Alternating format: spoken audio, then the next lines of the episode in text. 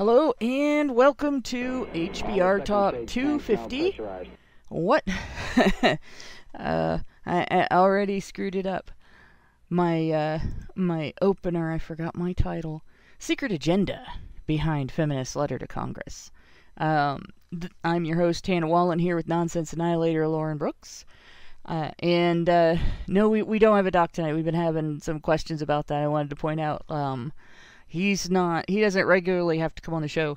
It's not responsible for for the show but Yeah, always he- allowed so when he he- gets insomnia like we might see him um but yeah like, it's the middle of the night where he is. It's late. He is he is happily sleeping, and uh, hopefully, Zon- he- doc is likely zonkified yeah, he tends to be more productive when he's awake during daylight hours. So I I yeah like to give him his his time.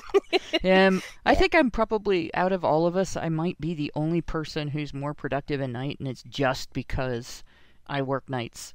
So, yeah. uh, like and how long have you been doing that? That Oh gosh. doing- Um well, in this job 8 years. wow. But I like so if you look at my work history, um you definitely would call me a workaholic. Started working when I was 15 um and my schedule at that age included work hours that went to two o'clock in the morning because I used to uh, I used to go photograph sporting events, and at that age, you know, you, you can't drive, so I would ride with the reporter or the team if uh, if allowed, but mostly with the reporter. And uh, so I would stay as long as the reporter stayed, and I would get my pictures, and I would come back. I would go in the uh, dark room, develop my film, um, and usually like that's something that Dad and I did together because he also was photographing sporting events, right? Mhm. So, um, about two o'clock in the morning, we would get our stuff done, printing, processing, and printing. Darkroom work is a slow process, um, especially like you have the process of you, you you develop your film, you have to let it dry, then you have to look at all your pictures and choose the ones because we were our own editors for that. Uh, you choose the ones that you're going to submit, and then the sports editor picks which ones are going to get published out of that set. And uh, so that was that was my first job was clear uh, back in 1987. I was working till two o'clock in the morning, and I have worked jobs that had me start at three o'clock in the morning. I've worked jobs that had me start at noon and finish at midnight, or midnight and finish at noon you know, worked over, you know, middle of the night, 9 p.m. to 9 a.m. kind of shifts. I've worked swing shift, that's a lot harder. But uh, I've done a lot of night work. So uh, I got used to it. Um, Yeah. But it is a it is a thing that it takes getting used to.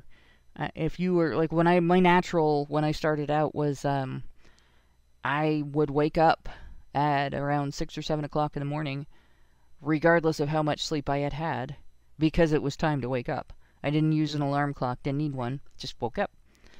And uh, now it's a different situation. If I sleep at night, my my circadian rhythm is so oriented to sleeping during what most people would call first shift hours that um, it might not wake me up till noon, even if I've Wow. had enough sleep. So yeah. but yeah, um, it's just like that's just my history, and I've I've had I've had so many jobs. Yeah. when I was a kid, I only had one job, but I worked most of my life. I've had two or three, and uh, there have been times in my life where I've had a work schedule that you know I've I've worked in one weekend forty five hours, um, between multiple jobs, and uh, sometimes forty five hours at one job. So, yeah, but enough about that. Um, that's that's clearly clearly I'm a I'm an internalized misogynist there for for doing what most of the men in my family have always done, and that's work and work and work uh, because I Mhm. like it. So Yeah. It's rewarding. it is. It's rewarding, and then on top of being rewarding, like there's just stuff that um, you know I I like to be involved in, and uh, like it's hard to cut anything out when you want to be involved in a bunch of different things. You know, like the work that I do in my other job, for instance. Um, like this is activism, and that's activism. And uh, when I was a journalist, um, it wasn't really activism, but it was a service to the community. It wasn't just, you know, a paycheck. Um, and I've made everything I do like that. Even when I worked at the gas station, I found ways to provide services to the community and uh, not just gather a paycheck and go home. Um, that's something I learned from my dad, and it always made work interesting. And even if it wasn't something you'd be like, wow, this is really fun, it was an enjoyable thing to do. It was something that I, I did because I wanted to. Uh, and I don't know, I guess I'll, I, part of the reason I feel like it's important to emphasize that, um, yeah.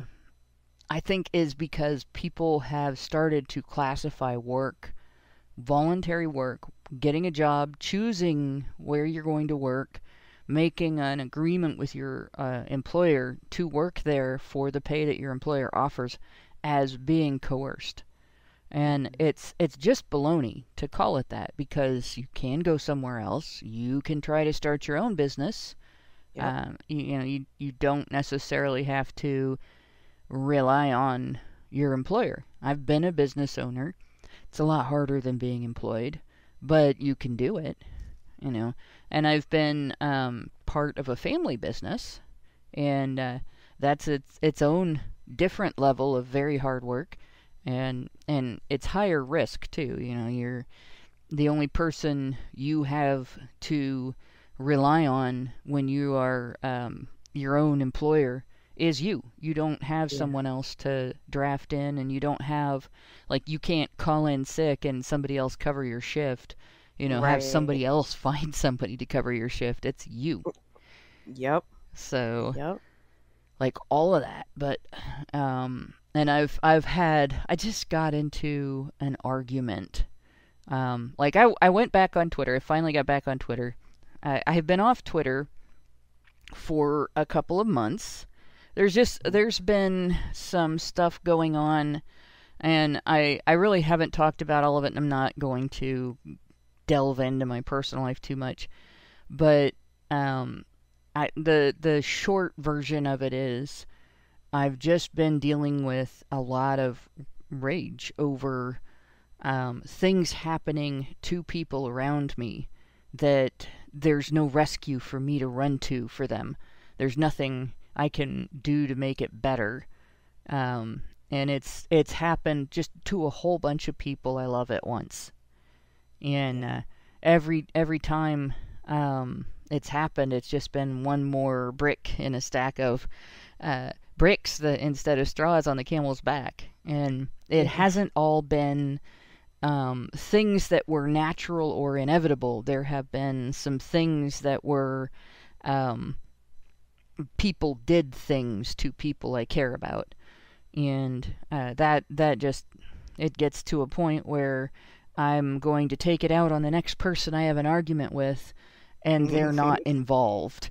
And yeah, I have yeah. the capacity to strip you right down to your skeleton with my words. Oh, yeah. that's, that's why. I, see, that's why we're like kindred spirits in yes. some sort of way. Because oh, good lord! And I didn't want to do that to somebody that wasn't the reason I was that mad you yeah, know, like not fair, you know, and and so yeah. So I stayed off social media for a while because that's where I um, am encouraged to strip people down to their bones. like that's it. All all your illusions are gone. This is what you really are. Just mm-hmm. a walking skeleton with with a meat popsicle ra- wrapped around it. Um, and a dunce cap. and a dunce cap, yeah. and uh, so I so I haven't been on all this time. I get on. I'm on one day, and if if anybody thought it was overreacting for for me to call Tekla a stalker, within a day, a single day of being back on, I'm in a discussion. I'm tagged into a discussion, and she invades it. Seriously. Of course. And uh, so, of course, yeah, like she's the barnacle. one. That, she's like the one that made the argument that work is slavery, and I was like, no, no, it's not. Okay, honey, just get back on Twitter and keep pounding those goddamn that keyboard. know. You know that uh, that meme of the the cat with his little yes. arm stretched out because yeah. somebody's holding on to it, but you can't see them, and just uh-huh. banging on the keyboard. That's what I see in my head every time mm-hmm. I see one of her comments. Mm-hmm. So, mm-hmm. Uh, so anyway, but our subject tonight, um, we're we're going to look at another aspect of this feminist letter to Congress. But before we get into that, I'm, I'm going to do what I got to do before we find out what the women want. We're, we're going to we're going to do what we got to do. As always, Honey Badger Radio dishes out a smorgasbord of thought-provoking discussions. And as experiences both recent and long past have demonstrated, the provoked thoughts are fighting back. They've made it clear that for people like us relying on third party payment platforms like Patreon to fund our work is treading on thin ice or building our house in the path of a rapidly growing wildfire. In light of this, we strongly encourage our supporters to switch at least their support for us to feedthebadger.com, the most stable way to help us out. And if you want to tip us directly instead of relying on any social media platform's tip jar, the link for that is feedthebadger.com slash just the tip. And this week I already have the, the Super Chat channel open on one of my computers so that I uh, uh, can't uh, fail to see them. So as they come in, um, I'll be able to see them come in, and when I go looking for it, I won't have to scroll through our chats for a week to find them. Um, but with that, you know what time it is. It's wampering time. Uh, let the uh, sus- let the criticism of the suspiciously genderless feminist lament begin. How thin is this disguise gonna get? So uh, as we were going through last last week, as we were going through this stuff, I I'm I'm looking at this and you know as I'm scrolling up and down the page, you know we talked about last week the fact that only men pay taxes. Mm. You know, aside from women like Lauren, who do not have kids um, and are not married, so there's no head of household but Lauren. You know, like so Lauren pays taxes like a man, but most women don't. Most women don't earn enough to pay taxes like a man. Most women do um, eventually have a child, um, or they get married and their husband pays taxes right? Mm-hmm. And you look at this economic security for women and families, like women and families means everybody but men, right? Yeah. But the issues on the um, paragraph on this on this topic are not gendered issues. This is not just about women. Children have two parents. I know feminists don't like to hear that. Right. But all children at conception have two parents. So this idea that anything to do with Check children might be a women's issue um, is is bullshit. It's just you know grade A bullshit. Yeah, it, and it's and it's blatant in the way they describe it as as uh, care for women and families, as if you know men are just down there with the the kids, right? Just, yeah. Just, yeah, or or not involved.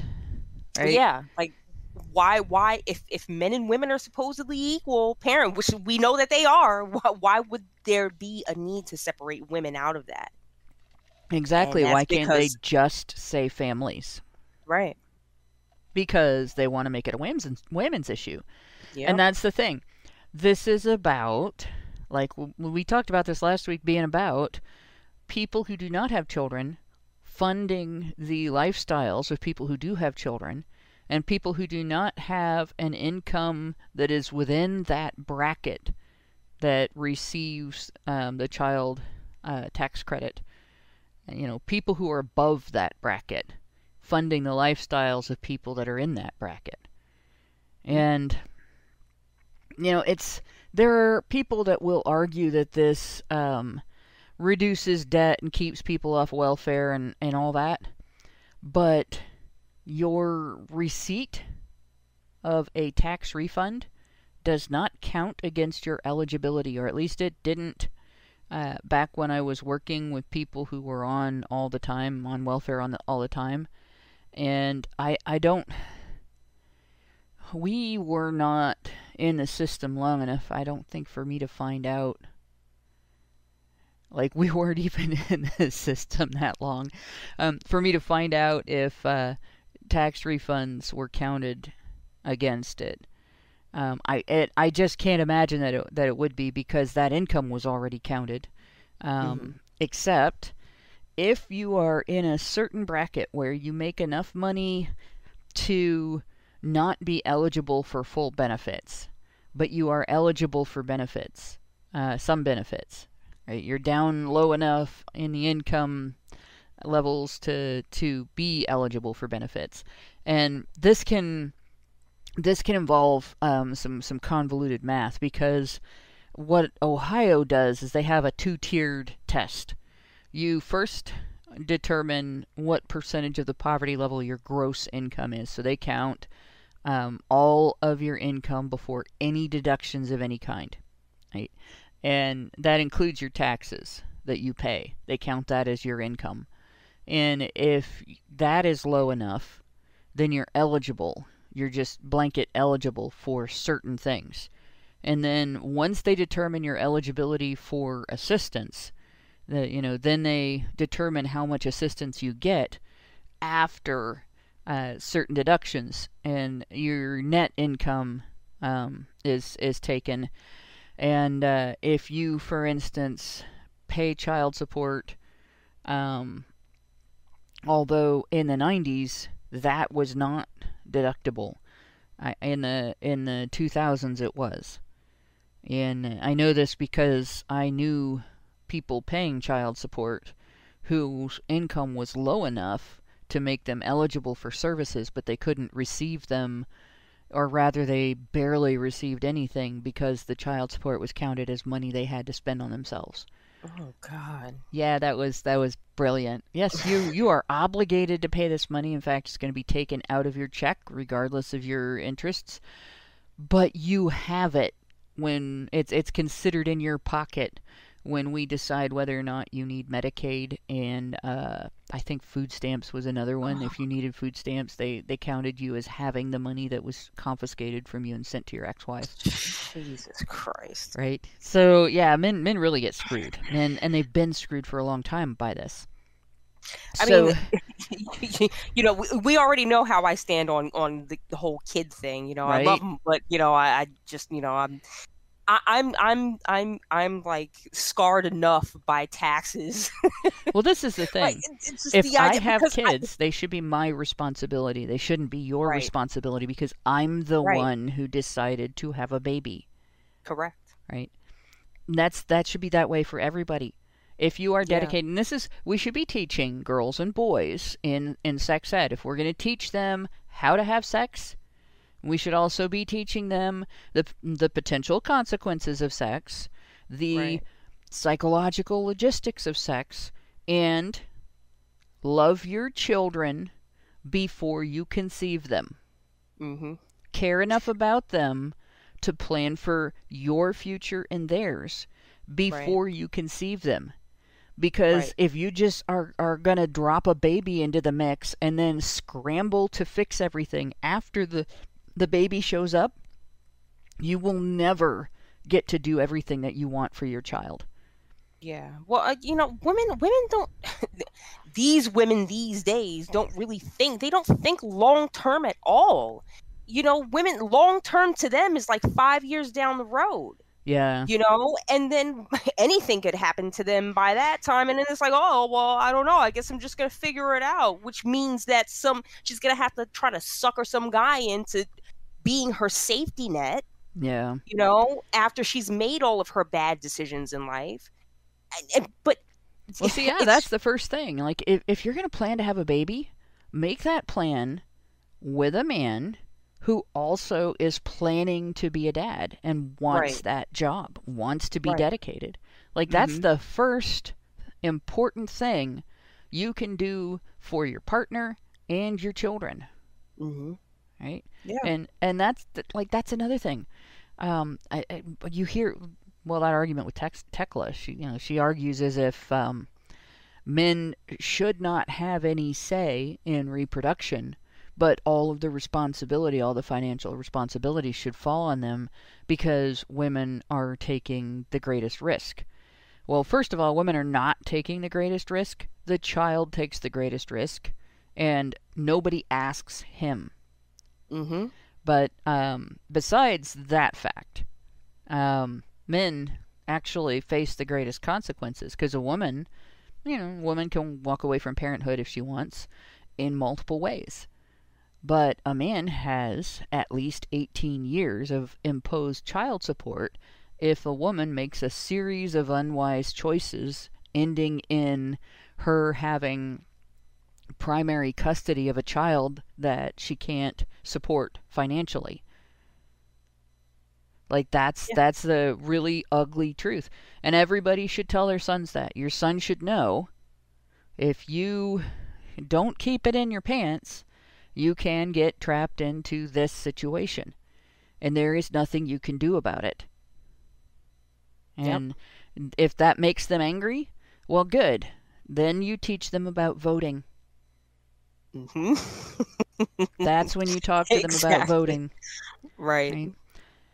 You know, do the same thing when you talk to them about the draft. You talk to, you know, like if you live in the United States or, or any other country that has something similar, you know, you talk about this issue, selective service, and the requirements and the consequences of not meeting those requirements. And then you immediately segue into their voting rights. Yep. And the Absolutely. importance of, of, of exercising them.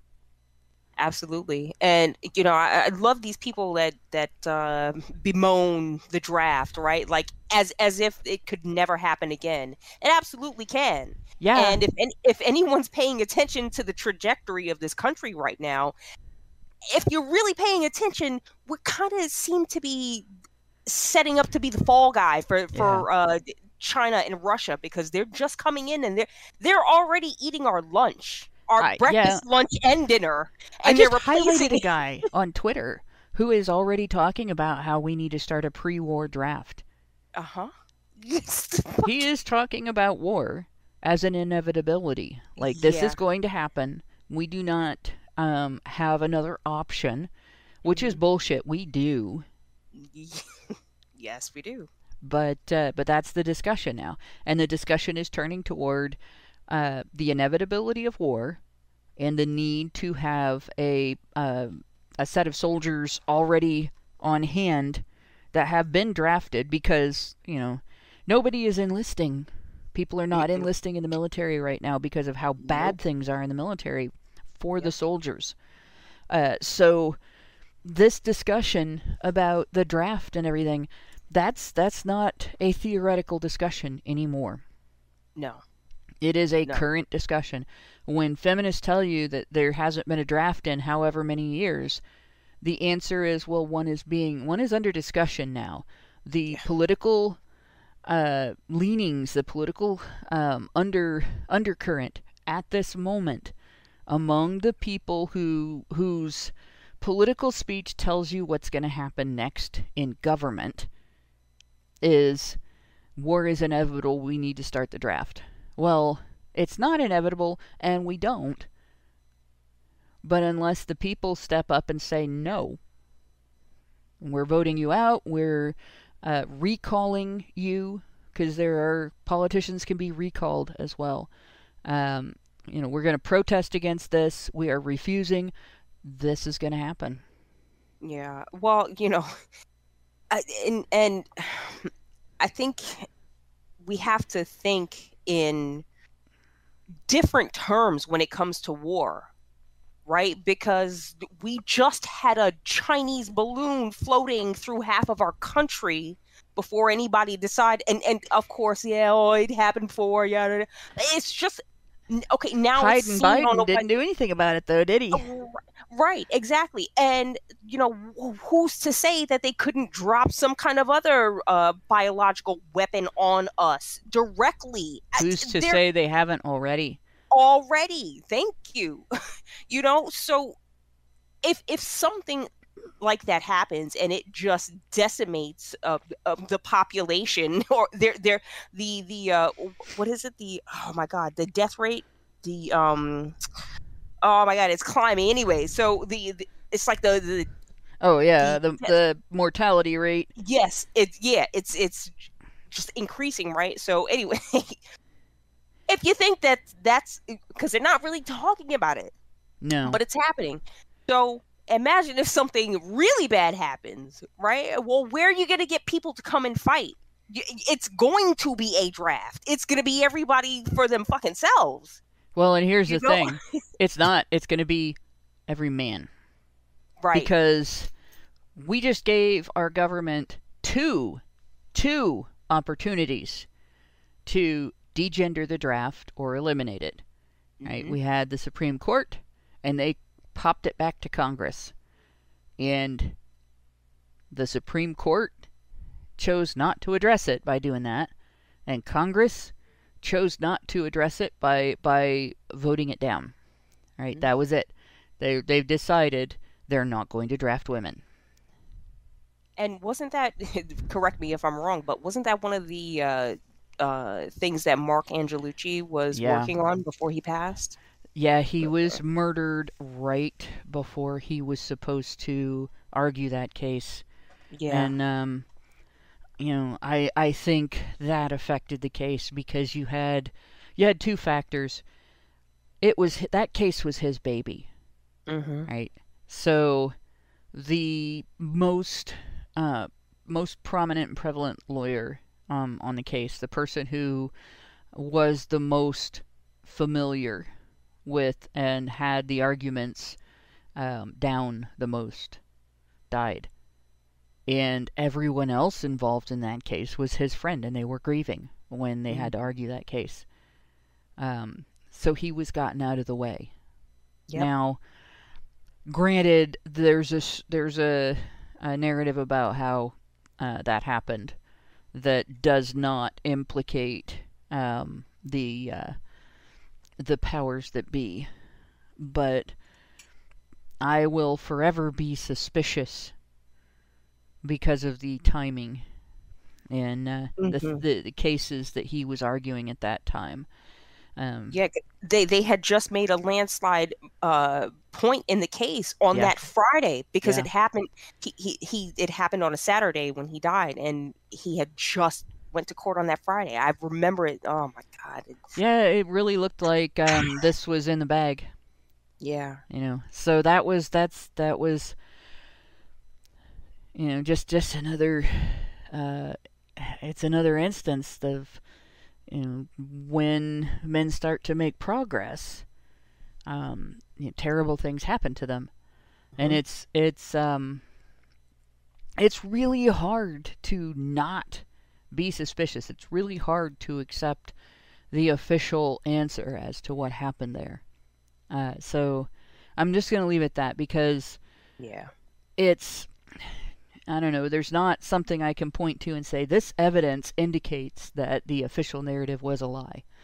It just it's awfully sus in my in my mind, and I'll never stop being angry about that.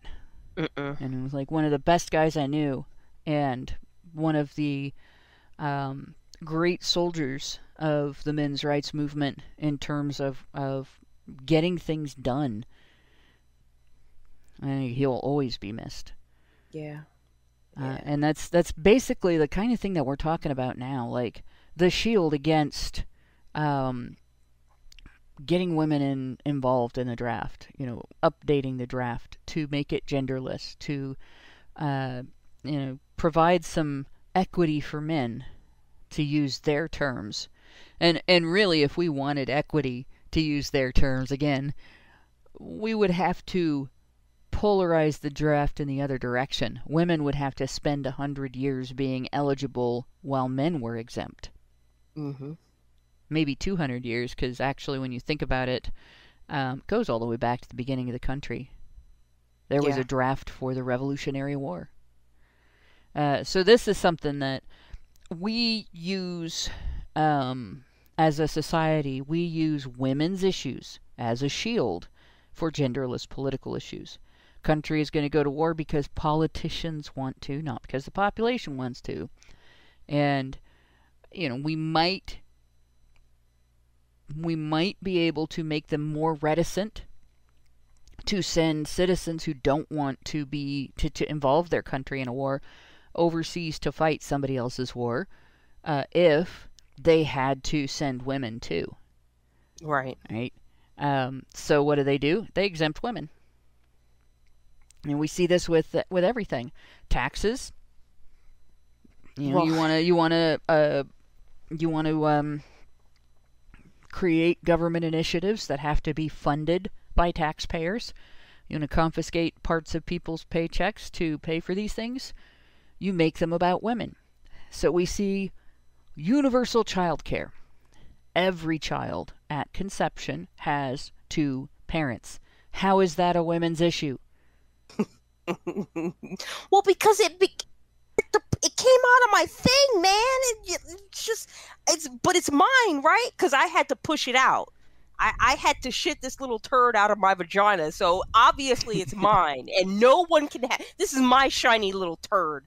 I'm gonna shine it up, and it's gonna look like gold, and it's mine. You can't have it, okay? It's my precious. And honestly, that's that's it. That's it. Mhm. Women lay claim to parenthood as if men are not parents. Yep. But they sure want your money. Oh yeah. Paid family and Oh. medical leave. That's another one. People get sick. Women do not have a monopoly on getting sick. They think they do. When a man gets sick, um, and and he does what women are encouraged to do when when women get sick, what do they call it? Man flu. He's got Mhm. man flu. Yeah. Like seriously. See, now, now, I, you know, I'm I'm in a little bit of a different position because I work with mostly men, right? But I'm sorry, I I can't remember the last time I took a sick, a legitimate, I don't feel good, I have to stay home sick day, yeah. and I'm, and I'm talking about like for at least the past three and a half, four years. Right, and these young kids. Oh, it's it's Monday. Oh my god. Oh yeah, I ate something bad over the weekend, so I can't come whiskey. in on Monday. Yeah, I know what it is. I know what it is. But you know, they but they just it's, and it's it's all of the younger ones. Mhm. They whatever they're do whatever you doing on the weekend, you need to calm down because if you can't make it to even when look when I was that age and I went out drinking all night, right? Still showed up to work. yeah. I might have been hungover like a motherfucker, but I still showed up. You know, but this younger generation, they don't even have it. Would they rather sit home and like, oh, I don't feel, uh, no. Jeez. And, and it, it, it, it, it, it kills me. It kills me because I'm, I, I can't. The number of excuses that people have to not show up just astounds me. I- I- Yeah. And I, and I, I fully understand that this is a function of the fact that I don't myself have kids and have that whole thing going on, right? Because I understand, you know, you got kids, you got to take time off, blah, blah, blah, this one's sick. Kid gets sick, you get sick, and you got to, you know, it's a whole thing, right? well, there's actually there's a little bit to that. Um, so, you know, I I, I raised kids, and I worked. Uh, I was the breadwinner for our family because, of course, the government was confiscating most of my husband's pay and sending it to another family. We had overlap, obviously. Uh, two of our three kids had a different biological mom, and uh, they lived with her, and that's why she received child support. But um, that also meant that me calling in sick wasn't the option, the available option that it is for most moms because I I, I was for a lot of that time I was working in uh, jobs where you know paid paid leave was not as prevalent and available. Like my company that I work for now, you uh, they encourage you to fill in um, shifts for for you know coworkers and stuff when they have to take off by giving you um, higher points toward your bank of of paid time off. Uh, if you if you pick up extra shifts and stuff. So I have I have a shitload of paid time off that I build up over time, and then I use it when I need it. And honestly, the last time I the last two times I took off from work um, for you know and, and any kind of I am calling in sick and not trading shifts with other people ahead of time to, to do things, um, somebody died. Mm. And the last time I took planned paid time off was so that I would have time to deal with some aspects of an estate. And the last time I took paid time off for me was because I had food poisoning so bad that I almost went to the hospital. Technically, I really should have gone to the hospital. Um, I really like if you have a more more than a few hour span where you have uncontrollable um, stomach and and digestive system the the digestive system um, malfunction like it was bad. It was bad enough yeah. that you don't want to hear what it was like. And we'll just leave it at that. I took one shift off. Wow. To to deal with that. I went to work the next day. I was it was we'll just explain it this way. I was in significant pain as mm. if I had done an athletic workout when I went to work the next day um, from how bad it had been the day before. Yeah. And like that's it. I don't, you know, I don't take time off for me. Um, I was made to take time off when I had uh, symptoms of COVID. Mm-hmm. That's it. And it's not yeah. a matter of being tougher than other people. It's a matter of recognizing um, the importance of being there and needing the paycheck, right? And and you know that's that's it. Um, that's uh, that's not. I I don't think that's abnormal for men. I think most men are in that situation. They take um, they take very little time off. I, when I was a kid, my dad uh, was a teacher, and when I was in junior high, I, I rode to work with him because he taught in the junior high. Like I was one of those kids that could never get away with anything at school because I'd get in trouble with my teacher and then I'd get in trouble with my dad. And for a while, my uncle was the principal. So oh, wow. and, and uh, you know, if my aunt heard about it, she was a teacher in another school. Um, and of course, then there was my mom. So like, th- like I never just it was like having eight bosses, right? Oh um, if you get in trouble God. once, you get Kill in trouble eight now. times. So I was I was a Oh. good kid. Um, but in any case, like I, I one morning, my brother and I were uh, both riding along because the sixth grade is also in that building or was that building's gone now. Um, and so I was in the eighth grade. He was in the sixth grade. We're riding to work with dad. Dad is a little paler than normal. He's definitely not feeling well. Um, and he, uh, he pulls over to the side of the road, throws up in the gutter, um, and then, you know, closes the door and uh, drives on to work. And I'm like, Aren't you going to go home? Nope. but you just threw up. Mom keeps us home when we throw up. Well, you're kids. I'm an adult. I don't have to go home and I'm going to go and do my job.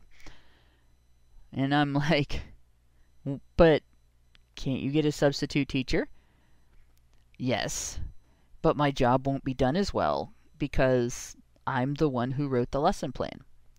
You know, I, I still remember that conversation, and it was it was this is my responsibility, and I'm going to do it. I'm not going to give it to somebody else because they won't do it as well, and I care about the outcome for your classmates. And I had my dad in class, so a few hours later, I'm in class, and I can tell he is just miserable.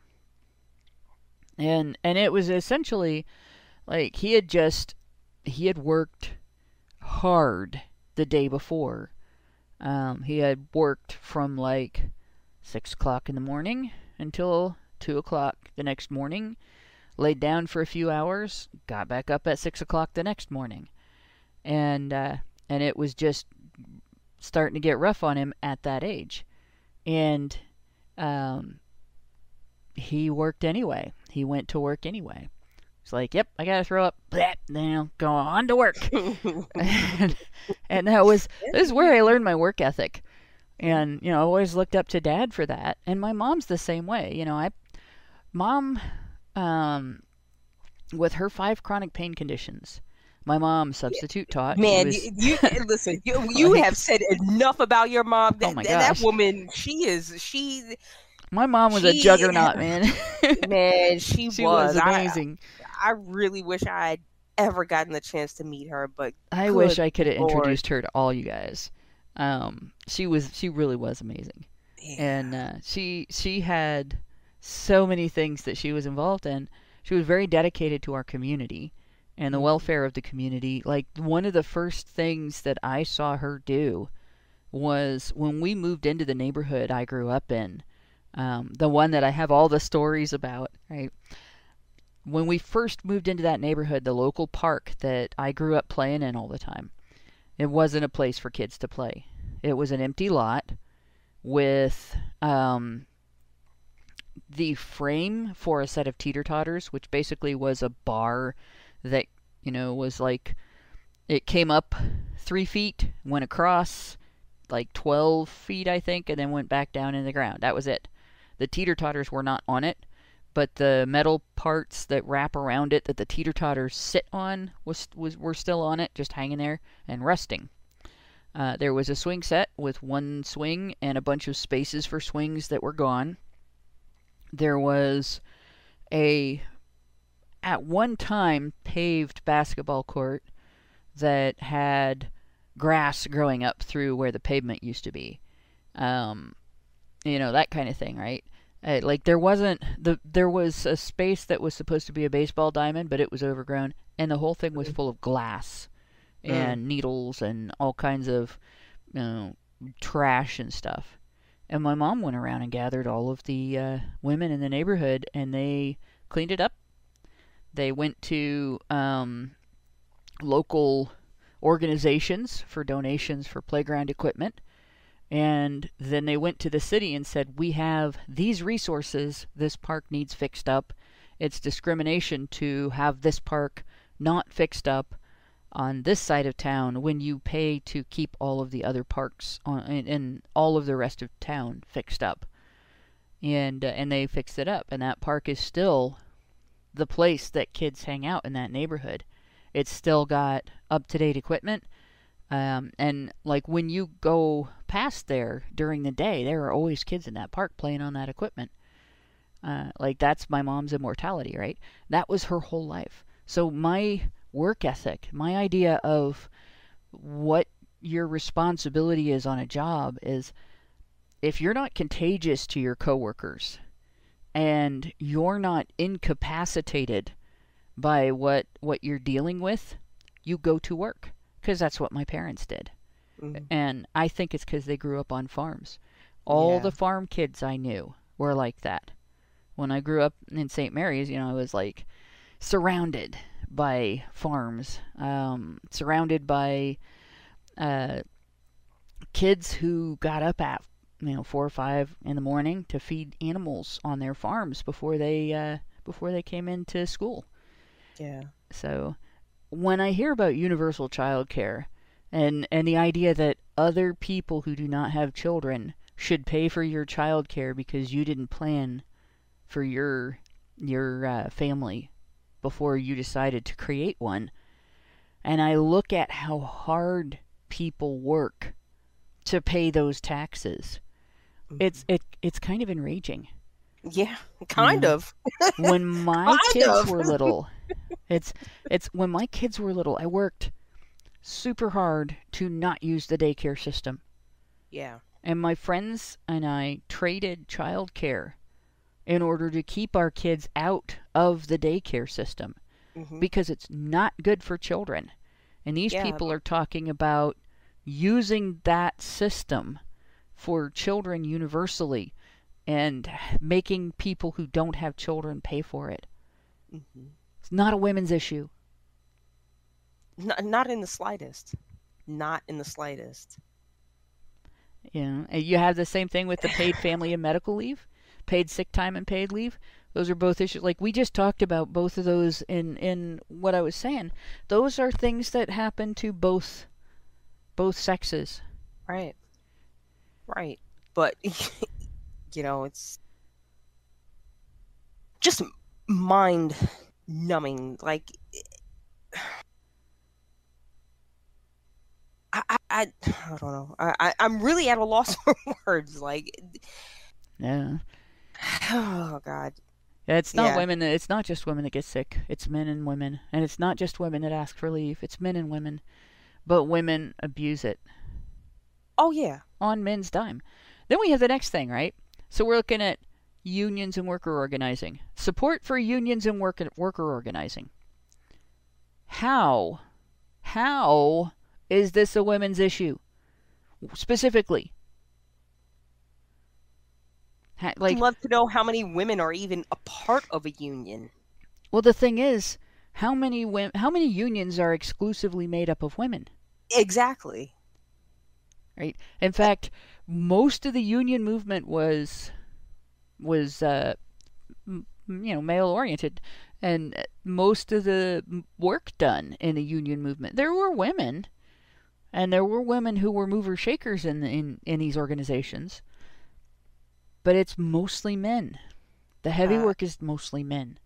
Exactly. And that's what it really is. Unions are really mostly like industrial work. Like my dad was a union worker. He was a steam fitter. Yeah, that's, you know, that's I, definitely a union job.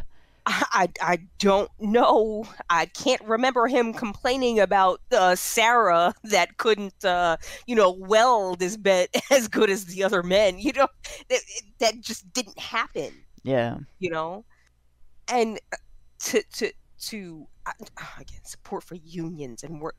What what female? These people are delusional, Hannah, Yeah, yeah. and it's driving me crazy. And I want you to listen to the wording of this, all right? So, under support for unions and worker organizing, the first sentence isn't specifically about uh, workers' rights. Unions and worker organizing are essential for achieving and sustaining gender, Gender justice, fucking justice. especially but for people especially- of color.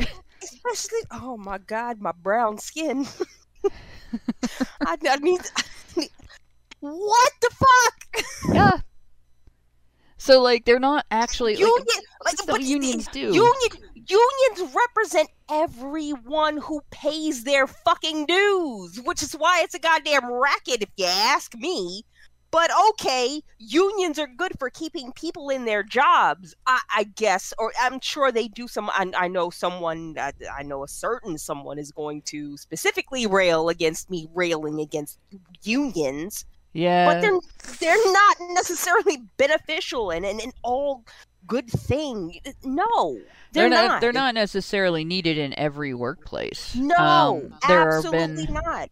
Historically there's there's unions have been a mixed bag and there Yeah. are important things about them and then there are also you know like there's also the issue of exploitation of government power which i i pose that now if there was no government involvement in unions um, I'd be, you know, well, that's people have the right to freedom of association, and unions are a form of association. Mhm. Um, collective bargaining is a, a form of association that would be their right. Guilds and, and such in the his, you know historically, um, those were a way that uh, artisans and workers uh, strove to ensure quality in their in their professions um, and strove to ensure uh, fairness and safety uh, for their for their uh, professions for the people involved in their professions. But now we have. Like as soon as you involve There's- government there's power, you have the right? ability to strong arm. Exactly. Well, there's governmental laws. There's OSHA and shit like Yeah. that. You know what I mean? There there are governmental agencies that are fit to regulate that sort of thing. So unions are really not exactly necessary in that specific area. And that's Right, and that's another one. Like if somebody said, "Well, I'll tell you what, um, if you accept the idea of unions as as a, a collective bargaining thing that uh, employers are going to be always dealing with um, workers that are united um, in in bargaining with them, and uh, you know they they either have to um, avoid pissing off the unions or they have to go outside of the unions and all the good workers are probably going to unionize right? But but we're, we'll eliminate all those government agencies uh, or we eliminate the unions and only the government agencies are, are over this I, I i would vote for the unions immediately Well, because everything everything government touches it fucks it up and there's no exceptions. Government fucks every even like eventually they even did that with the military. I used to say, well, the one thing that we need government for was uh, to to facilitate the very few things that a nation should be doing collectively, like having a military. And uh, now I've been proven wrong by the Biden administration. Like Yeah. government isn't the best uh, organization to do that. So yeah, like I trust militias right now more than I trust the U.S. military. I'm really sorry to say that. I love the soldiers. I I live around soldiers, uh, and when I engage with soldiers in in my local life and everything, they are universally like just completely wonderful people, Mhm. um, and very stellar personalities. People that are uh, helpful even when they don't have to be and I it breaks my heart to see what I'm seeing on the news in regard to military leadership. But that said, um, if they had an organization that wasn't run by government, that still had a um, a um, system of authority within itself, a, a uh, hierarchy, right? and everything, it would be better for them. It would be better for the country. It would be better for everyone. And and that's a sad thing to say because the one good thing our government should do right is maintain a defense of our country yeah. and it's not doing it. no. But uh, but back to this thing about union and worker organizing. Unions are not about women. Mm-mm. right? They are about the relationship between the worker, regardless of demographic, the worker, and the employer. They are about defending the worker's side of that relationship against exploitation. That is the purpose of having a union. That is the stated purpose for their entire existence. That is not gendered. It has never been gendered. And if it is being gendered, there's an agenda behind that. Right? And they're looking at something called the PRO Act here. The PRO Act would significantly strengthen the ability of private sector employees to form unions and collectively bargain for better working pay and better working conditions. So I, I got to wonder about that because we already have laws that protect workers who are unionizing against retaliation by their Mhm. employers. And the only news that I have seen in my lifetime about a big employer violating those laws and doing things that are obviously against um, the uh, the the whole spectrum of laws with regard to unionizing is a woke company. Like Starbucks is constantly getting criticized for that as their employees are trying to unionize. Yeah. Uh, I have found that in retail and food service, unions are not an effective defense. Um, the people in the worker um, population that are involved, like the steward in your in your uh, store, are too overloaded to pay attention to the things they need to be paying attention to in order to defend their coworkers. And I've seen this consistently in union um, retail and union food service establishments. And it's not necessarily a flaw in unionization so much as a, a flaw in trying to combine unionization, the normal methods that they use for unionization, with a work environment that hectic and chaotic and overloaded. Um, and so it's not a good fit. It's not to say that workers in those jobs don't deserve um, the opportunity to uh, to also engage in collective bargaining. Um, but uh, there has to be a better way to do it than the way unions are doing it currently, and they should update their their methods to fit the workplace. and they haven't done that. Um, but that's not a women's issue. And I don't think a new law is necessarily needed to to do that. So it makes me wonder what's in this PRO Act that uh, is different than what we have, and why women are being used as a shield to adv- advocate for it. the only thing that I can think of is money. Money towards funding for these groups that are signing up for this fucking letter. Yeah. You know, I, but what is it going to do? It, it, nothing but fill the line the pockets of the people who who uh, uh, inhabit these organizations. You know, it's not going to do anything to change anything because again, these are not gender is- issues. Exactly. It's not, go- it's not going to fix the problem.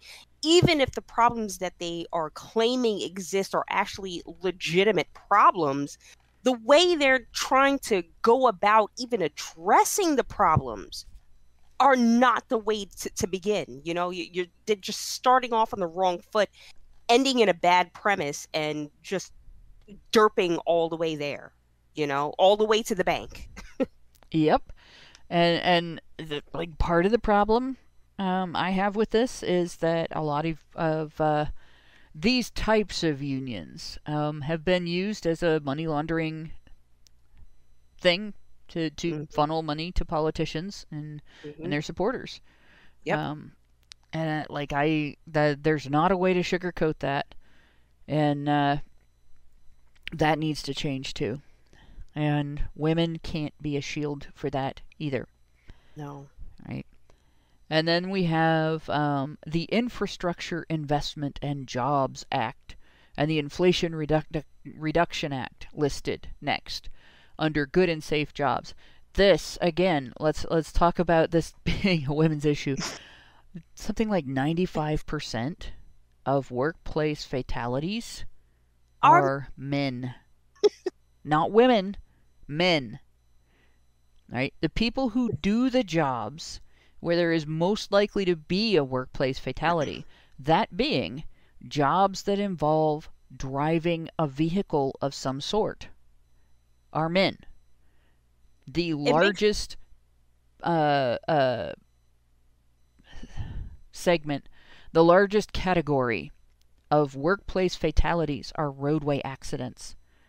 That means truckers, people who are driving construction vehicles, people who are driving emergency vehicles, people who are driving, um, you know, delivery vehicles, uh, and so yes, men,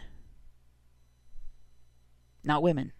Yeah, and you know, it makes you wonder what exactly do they consider a good job, and what exactly are they trying to be safe from in these jobs that they want?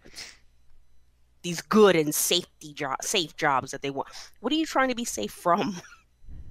because well, the jobs yeah. that you're getting, you're you're not.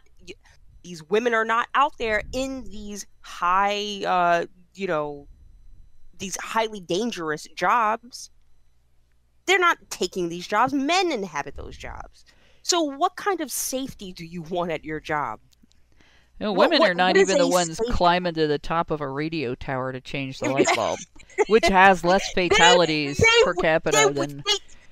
They won't even change the fucking battery in their goddamn smoke alarms. Okay, I, I don't. Like, but it's but it's but it's up by the ceiling. You, I have to yeah. reach up.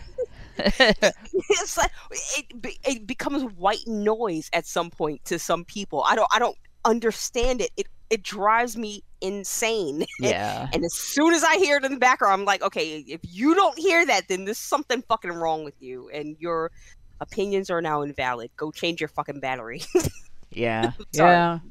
I, there's only one thing that women are conscientious about uh, changing their batteries in, and it's definitely there might it might have something to do with smoke, but the smoke alarm is if your smoke alarm goes off because of that, you have a problem. Um, oh, how did how did we get here? well, we did not drive a truck. Um, would sure do. but yeah, like you look at this. So these these um these laws that they're these bills that they're talking about were not about necessarily jobs. The Inflation Reduction Act did the opposite of reducing inflation and may in fact be setting off the early stages of Oh, hyperinflation. Um, that combined with you know just sending pallets of money over to overseas countries that whole boats of money. oh god Yeah. yeah Um, and and of course the the Jobs Act. I- this is another thing that politicians do. They pass a law to do something that they don't want you to to object to. They name it the opposite of what it's going to achieve. I was just gonna ask uh, because I'm completely ignorant of this thing. What the fuck is a Jobs Act? Because Oh. if it's anything like the Inflation Reduction Act, uh, I'm getting some bad vibes here. What the So- fuck is a Jobs Act? Like what? What? You keep we keep hearing about these omnibus bills. Well, uh, this is one of those omnibus bills. It does a shitload of things that are not related to jobs, and then it has a few lines in there about the employer-employee relationship um, that further restrict employers and impose conditions on employers, and actually make it harder to hire people and make it harder to find a job and and um, of course. Now, I, I can't remember whether it's in that law or the Inflation Reduction Act, which one of them has the um, federal minimum wage going up, but one of them is doing that. Mm, Um, and then they're imposing uh, diversity, inclusion, and equity. And I will always say it that way because the acronym is more accurate if you say it that way. Yes. Um, that's what society will do. Uh, so that's that's basically it. Um, here's a they they want to.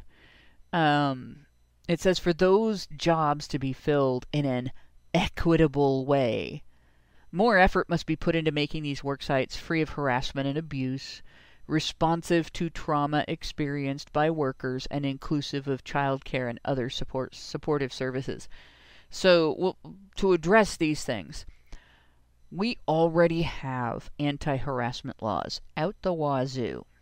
We mhm. already have a system in place that they asked for to address harassment and abuse. And when there is harassment and abuse, that system already applies the progressive stack to the situation.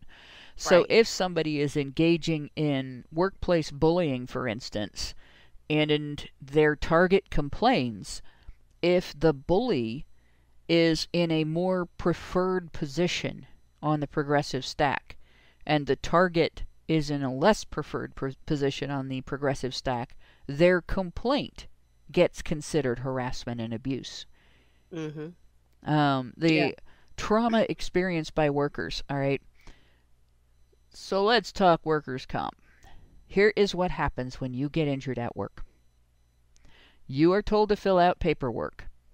Your workplace and the workers' comp system then limits your choice in medical care. You have to go to specific doctors and facilities in order to obtain any care that is eligible for coverage under the workers' comp system. They do this through placing requirements for um, methodology and billing on on uh, any physician that wants to be um, qualified, uh, certified as a workers' comp physician. So you can't treat people for workers' comp injuries if you don't meet those those uh, standards, and then they're either your business is going to specialize in that or you don't want to do it at all. There's not really in between. So you are sent to businesses, you are sent to physicians and facilities that specialize in that. And it's it's exactly like uh, human resources. Human resources doesn't exist to help the employee, they exist to prevent the employer from getting sued.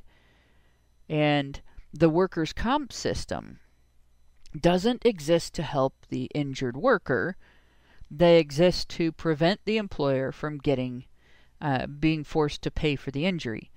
Yeah. So you amass thousands of dollars of medical care through these expensive workers' comp certified healthcare providers. And then your employer fights the workers' comp complaint, and you are um, considered, your complaint is considered illegitimate unless proven legitimate. Mm hmm And even if the injury took place in the workplace, even if it was on the job, even if it was due to unsafe conditions, if your employer can come up with any argument at all that blames you for it, or can keep you from getting to the hearing, you know, or anything like that, uh, you're going to lose your hearing and you have to actually then pay for a lawyer and go to court.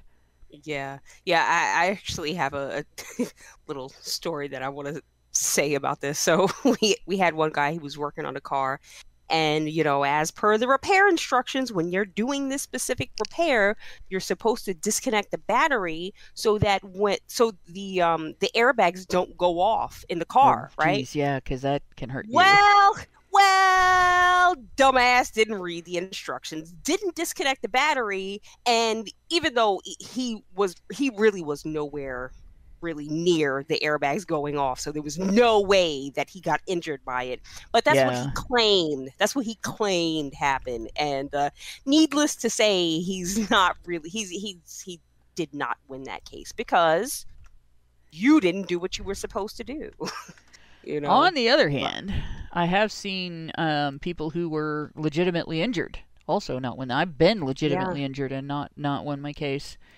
Um, Yeah. And uh, that that's another one. Like I uh, genuinely um, had a like I had a heat sickness injury because my employer created an environment that was ridiculously and unnecessarily hot and then didn't give me breaks um, which like that was in environments that you're are normally expected to be hot you have the right to take breaks like it's not a legal right but your employer does give you that right because they don't want this kind of injury Yeah. um, and they got out of it.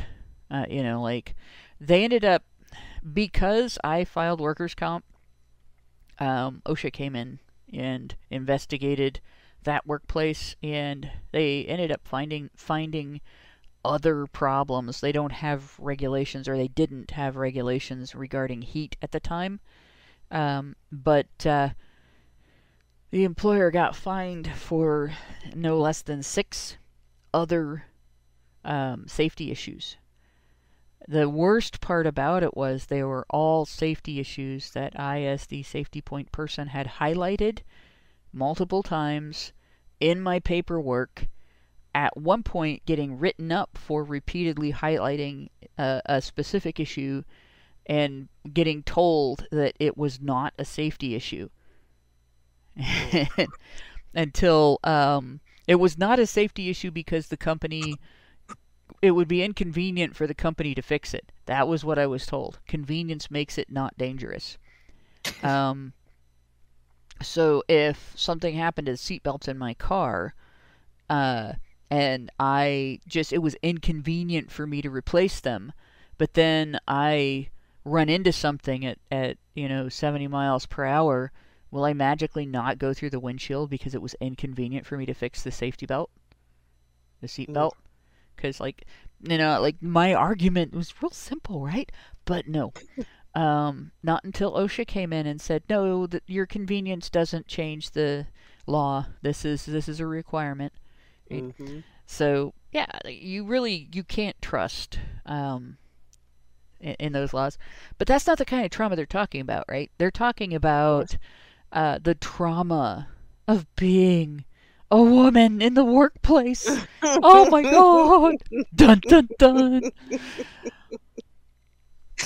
I mean, listen, I experience trauma in my workplace every time I go into the bathroom and there's someone else in there taking a shit. And, you know, it, it's traumatic because that's the only place I have to go. I have no other place to go and take a dump in private. It, it's humiliating people, and I'm sorry, I shouldn't be subjected to this, okay? there you go. Um, yeah, and like I go back to that gas station. I'll tell you the trauma, restroom trauma. Um, you go into the women's restroom and discover that Picasso was in there. Uh, like that that definitely is traumatic. Yeah. Uh, yeah. Like I just and and the the law that they're promoting with this is called the Workplace Investment and Opportunity Act. So whose opportunity are they limiting with this law? Well, I'll, well, I'll give you one guess. Actually, I'll give you two guesses, but the first one, the first one doesn't count. doesn't count. Yeah. Because I, I, I, guarantee you, it's it's definitely not women. I don't know. And uh, like now, that was uh, that law was actually signed into law on July twenty second, uh, Mm. 2014. So it's a it's a law that already exists. They're actually reauthorizing it, um, which means they will have updated it. Right, but what this law does is, uh, well, their own website, WIOA, is landmark legislation that is designed to strengthen and improve our nation's public workforce system and help get Americans, including youth and those with significant barriers to employment, into high quality jobs and careers and help employers hire and retain skilled workers. So what So- barriers? What barriers are we talking about?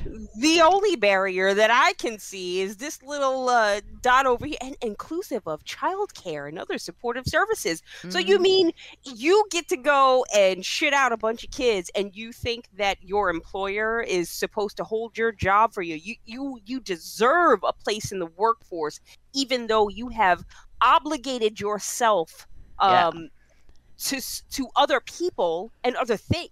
Come on, come the fuck on. How does this work? How is this supposed to work? So the You way know, this the way we- this we- works is this agency is the agency that funds paying your employer uh, through tax benefits and other benefits. If when two people apply for a position in the company, if one of them is a minority or is on uh, temporary assistance for needy families, being like food stamps, payments, um, Medicaid, stuff like that, um, any of these programs, but specifically uh, food stamps and, and cash assistance, I think, are the actual TANF program. Um, if they're in that program, they get considered. Uh, their their their consideration is have more heavily weighted in their favor. Um, if they are a minority, if they are a woman, um, consideration is more heavily weighted in their favor. I mean, but but by who? By By the employer. By by. But uh, uh, bullshit. Yeah, the employer is That forced to doesn't- do that by well, it- or is uh, paid to do that, not forced. It- They're paid to do that. They're paid to hire people that are Yep, with a tax credit. okay. That's a fucking problem. But Yeah. the the the thing is, you know, in the long term, these are not really going to not in every circumstance, right? Of course, there's going to be people who desperate, you know, they need the opportunity, right? A majority, a vast majority of, of these people are going to waste these opportunities because these are not high paying jobs. These are not career changing jobs, right? These are get in the door, maybe do some light filing, maybe some paperwork, maybe answer some phones. You're not like reinventing the company model, you know? Well, when it comes to TANF um, job seekers, you see a lot of people going into retail. So you're hmm they're applying to work at a cash register. They're applying to um, work in the stock room, uh, to stock shelves in a store, to unload trucks. You know, they're not applying for high paying jobs. They're applying Right. for jobs that actually, all too often, don't get them out fully out of the welfare program. Um, they may become ineligible for TANF, but they Mhm. will still receive things like Medicaid, rental assistance, um, sometimes utility assistance. Their income won't go high enough to be ineligible for all programs. Right. And uh, and then the other thing is, if you have a guy um, applying for a job versus a uh, mother of four who is on TANF has no um, no man at home, and she is the sole caregiver for her kids. And you know, pre- previously maybe a company might have looked at the two of them, the single guy versus mom with four kids. He's going to have better attendance, so that can weigh in his favor.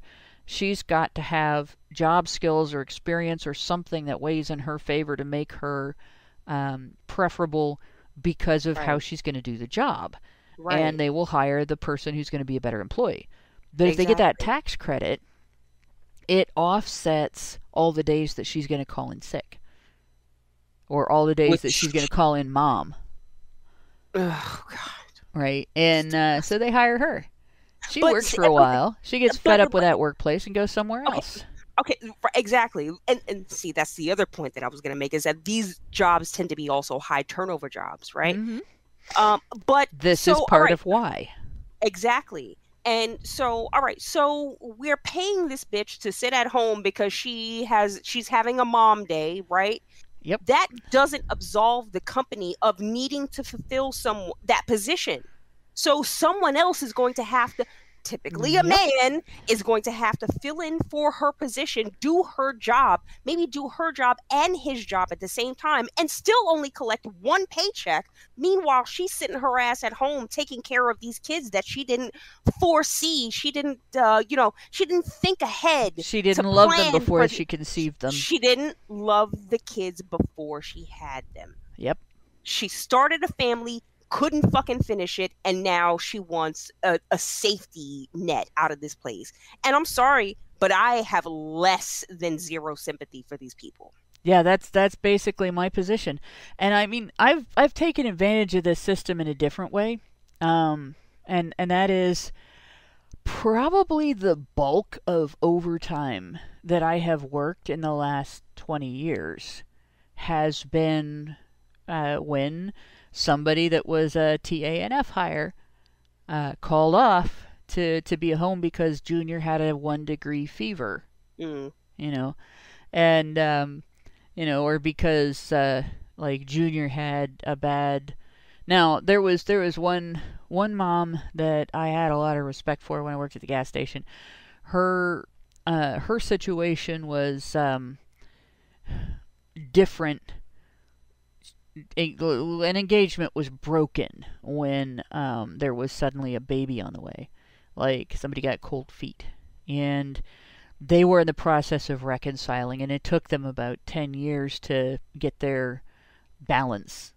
And a lot of it was because his mom convinced him that her needing him as a partner for her parenthood was a weakness, that women don't need men to make families. Um, so it, it she had to convince him and had to get him to understand through um, what I would refer to as a form of gentle teaching, where uh, she she constantly, you know, was was loving and caring and patient, and encouraged him to um, step into the role and fill it as at his comfort level. Um, she got very frustrated, but eventually he decided that his mom was full of shit. Mm. Right, like the under the underlying thing was like those were his kids. He bonded with them, he loved them, and he wanted to guide them growing up. Well, their one of their kids was autistic, and his autism was severe enough that he was nonverbal. He had um, it like an inability to interact with the the rest of the people around him. Uh, he was very, very internally centered, and it was completely disabling. And after all of the work that his parents did with him, like the last time I saw that young man, he was speaking, he was able to communicate um, effectively with other people, like full sentences and everything. And like he he wasn't gonna look you in the eye, but you know who cares? Like you know he's facing you and talking to you, and uh, you know he'll say your name, and and then he'll say what he wants to tell you, and he listens uh, to what you say, and processes it and answers it, and he recognizes you know other people's um, other people's independent thoughts as something from outside of himself, and that is a huge step forward. He's a, he's able to go to school. Like he didn't look like he was ever going to be able to go to school. Huge difference having um, a, a, very dedicated mom and having his father involvement. Like his grandmother almost destroyed all of that. Mm. And uh, but but in any case, like the overwhelming majority of times when I've worked with a situation like that, the mother had a baby with a father who was not she didn't make a plan to become a mother with him. She didn't make they didn't uh, plan together to become parents. They had sex and then she chose for them to become parents. And she ended up being a single mom and uh, then she ended up you know not having a network. Like I I worked at keeping contact with friends whose kids were were my kids' age, so that uh, we could enjoy each other's company while you know, you know take our kids places together. Um, our kids could enjoy each other. We knew we were uh, putting kids in a group that all the kids in the group were being raised with similar values, so their friends weren't going to make fun of them for their values because that was their friends' values as well. You know, it was kind of an, mm-hmm. um, you could call it an echo chamber, but I mean, all those kids went to school, so they were around kids that, that had different upbringing than themselves and other circumstances, and this is more of a safe space to, you know, cut up and, and cut loose with people who aren't going to impose that on you at that time. Yeah. And uh, I, these parents didn't do that. These parents would call off all the time. Right? Mm. That's what the Workplace Investment and Opportunity Act resulted in. So, and I watched my employer turn down workers that came in and applied um, that were stellar workers. These are people that, uh, like Marines would come in, ex Marines would come in uh, that, that wanted jobs and uh, didn't want the types of, of, of jobs where they're working nine to five um, that hadn't been, aside from the military, they hadn't been in the workplace yet. Um, and they were, so they were looking for a job to, to maybe, maybe go uh, up the ladder or maybe be a, a step towards a better job at another company at some point. And they would be preempted by these single moms who were not going to be there because you know if you're a white male you don't the government doesn't pay your employer a penny for hiring you. Mm-hmm.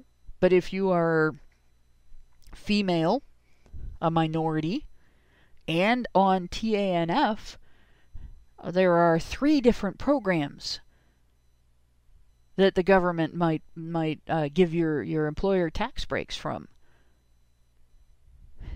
Like that's, that's crazy it's investment crazy. and opportunity. Whose opportunity? I, I,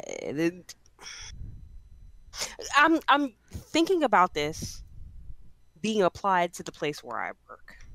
Yep. And holy shit. I mean, you know,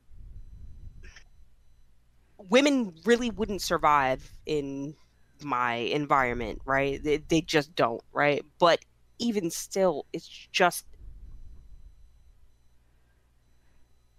you know, you people need stability. Like jobs yeah. require stability. That's how you maintain a customer base by being consistent.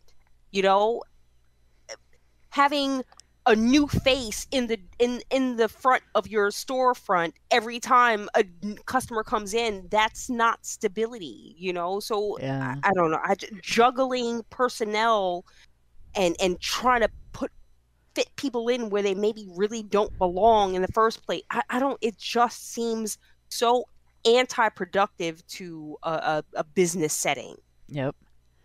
So we look at this, right? So what's going on here?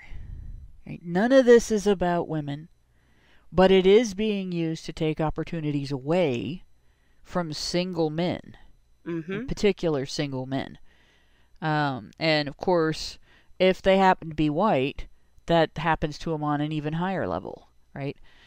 And we do the same thing. Fair pay is about uh, uh, is an attack on hazard pay, shift differentials, overtime incentives, um, work attendance incentives. There are um, times where my company does a thing where they they have an initiative where they reward uh, good attendance. If you haven't got, like, if you are late, you get we have a point system, and you get a a point or half a point. If you miss a shift that you're supposed to work, you get a point. You know that kind of thing. Um, they don't point you for not picking up shifts or anything like that. They just reward you when you do, and you don't get the reward if you don't. Mhm. Uh, but uh, but that's the way that's treated, and I think a lot of employers do that. Um, well, they'll have uh, times when they're going through staffing difficulties and stuff, where they run um, a reward system. You you know if you've got a point, we'll remove it if you pick up extra shifts, or if you have no points. Um, like your attendance has been so good that you have no points right now. Um, you know you get you get a bonus and it's not necessarily like a supersized bonus but it might buy you a week's worth of groceries uh, although right now it, it won't even fill your tank with gas um, yeah but uh, but yeah like those are things that employers do to um, to get people to to do work that's over and above what the minimum is like you know uh, and and those are taken away. So that's what that's about. That's not about women. It's about um, actually taking something away again from men. All those incentives. Yep. And uh, so we have issue after issue here, that is tax men to pay for this program and um, pass laws to control the employer-employee relationship. Um, tax men to pay for these programs. You know, again, and universal income, a universal income program. Like uh, none of this is female centered. It is a progressive or even collectivist communist wish list that is Yeah. being camouflaged under a uh, very thin veil of feminizing it as women's issues when it's not issues that are like it's not that women are excluded from these issues or anything but they are not uniquely about women or primarily about women so all that's being done here is using uh, the concept of women's rights as a shield against criticism. You can't argue against the passage of these bills or you're a misogynist. yeah The real reason for this letter has absolutely nothing to do with women or feminism. no It is you can't argue against these genderless programs and these genderless uh, policies, or you're a misogynist. yeah this thing you know the more i scroll down uh the, the bigger the pit in my stomach gets Yeah. um good god i just don't even like where to begin where do we end Yeah.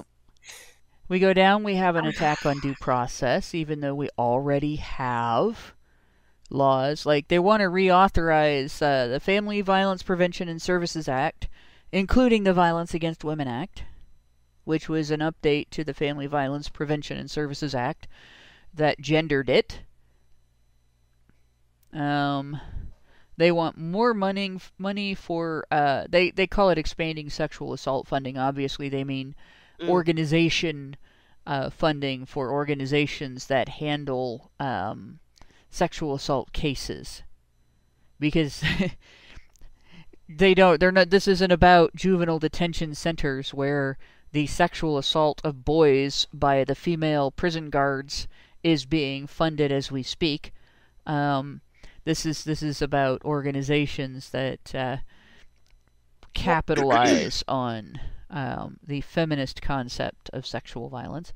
Uh, um, yeah, yeah. And, and, I really, because I'm disturbed actually reading this, I hadn't, I hadn't paused on this one, but holy shit, expand sexual assault funding, right now. My thinking, right? My my layman's brain, my my dumb brain thinks, okay, well, you know, sexual assault funding, well, maybe that's that's funding to like help find the, you know, the the the people who are doing this sexual yep. assault, right? No, no, that's not what this is. This is this is you know because there's something there right? I, I, understand the argument that there's so many things that happen and these these eh, the, you know the police are are overcrowded with all of these cases and they just don't have the resources they just don't have the ability to get to all of them and in, in a due amount of time. So maybe that's where this funding is supposed to be going right? To help to to help these people find the the goddamn the criminals. Yep. No, no. The cost of housing, housing, food, safety, child care, child. Yep. Chi- and housing, legal fees. Oh, wait, wait, wait, wait, wait, wait, wait. Because housing, food, safety and protection, child care all become before legal fees. You know, they don't they shouldn't have child care in there because they want women who get pregnant um, during a rape to abort. Yeah. Yeah. So they shouldn't need childcare. Holy right? shit! Like not Holy not shit. as a result of the rape anyway. Like so eh, we already but have they, covered if, all if of these issues in other paragraphs too. Yeah, yeah. See, I, childcare. I see they could throw that in there because if that person also has existing children, you know, oh my god, they're. I don't know. I don't know. Anyway, but but Lauren, okay if I had not been sexually assaulted ever during my lifetime, I would have been competent and um, tough enough, right? Stoic enough to just live outdoors mm-hmm. without food in the middle of a high crime neighborhood right. with no uh, fear. And right. my kids could have run wild and it would have been just fine. Exactly right? So all of those things, I only need those things after having experienced a sexual assault. I was totally fine with just being a hobo until the sexual assault. Like that that changed everything.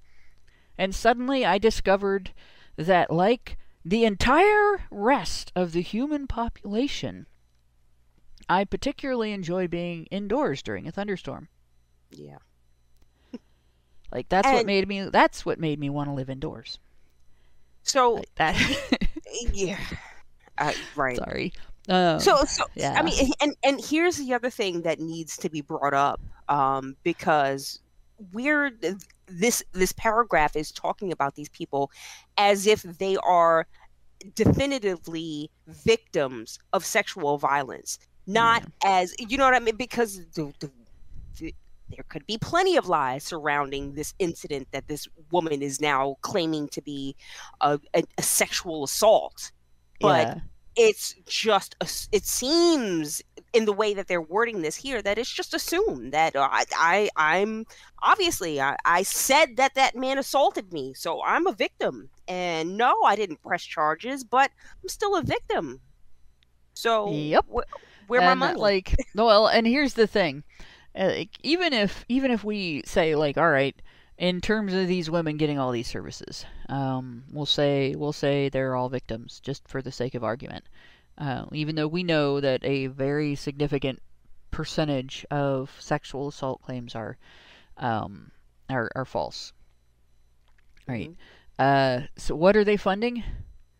The uh, Office on on Violence Against Women, Mm. which uh, basically is a clearinghouse for grants for feminist organizations. Um, their sexual assault services program funds um, a lot of uh, women's shelters, but a lot of that money goes to pay administrators. Um, it funds things like when you um, when you go uh, to university, when you start out as a freshman, one of the things in your orientation will be a class on consent. The people who teach that class developed a set of materials and published them and used them in that class. And they get paid for presenting that class, they get paid for the use of their materials, and they make a shitload of money on that. That funding comes from the Office of Violence Against Women Sexual Assault Services Program and the uh, CDC Rape Prevention and Education Program at the Health and Human Services Department, which is what they're talking about here. So they're basically demanding funding for feminist programs that that uh, gender studies graduates get jobs in. So it's money laundering, really Mhm. Basically. and uh, it's mon- money laundering using an issue that is not gendered. That women are not the only victims of this. Um, we we know that a high percentage, about about half of rape victims are male, uh, and we know that pretty close to half in comparison to what feminists will tell you of perpetrators are female, and there is some evidence that more than half of perpetrators are female, particularly if the victim is underage. Uh, so there's there's something to consider. They're uh, they're using women for this, but actually it's a genderless issue again. Yeah. And Right. the, the but the thing and the thing about this is that even though you know I was well and who's to say that men wouldn't also need childcare but really women are the ones that need the childcare right I it- really feels like they're gearing this towards the women because imagine being a man stepping up and saying hey I I'm a victim of sexual sexual assault and I might need some housing and some assistance with some food. Am I going to take priority over a woman who claims also claims to be a victim but has kids and is trying to fight some legal battle? You know what I mean? No. I- this is clearly clearly not well at least their the impetus and behind them asking for money for the funding for this is not to help men even though this is a genderless issue it's clearly meant to be for the women's Yep. Yep. Um, so tree surgeon wants to know where the evidence is. Look in the um, Bureau of Justice uh, statistics, Mhm. where they uh, report on uh, perpetration of sexual misconduct in the prison system, both the juvenile and adult prison systems. And you will find that although, when it's staff misconduct, although less than half of staff are women. In particular, we know in the juvenile system, and this is consistent throughout the United States and Canada, over 90% of perpetration is done by women.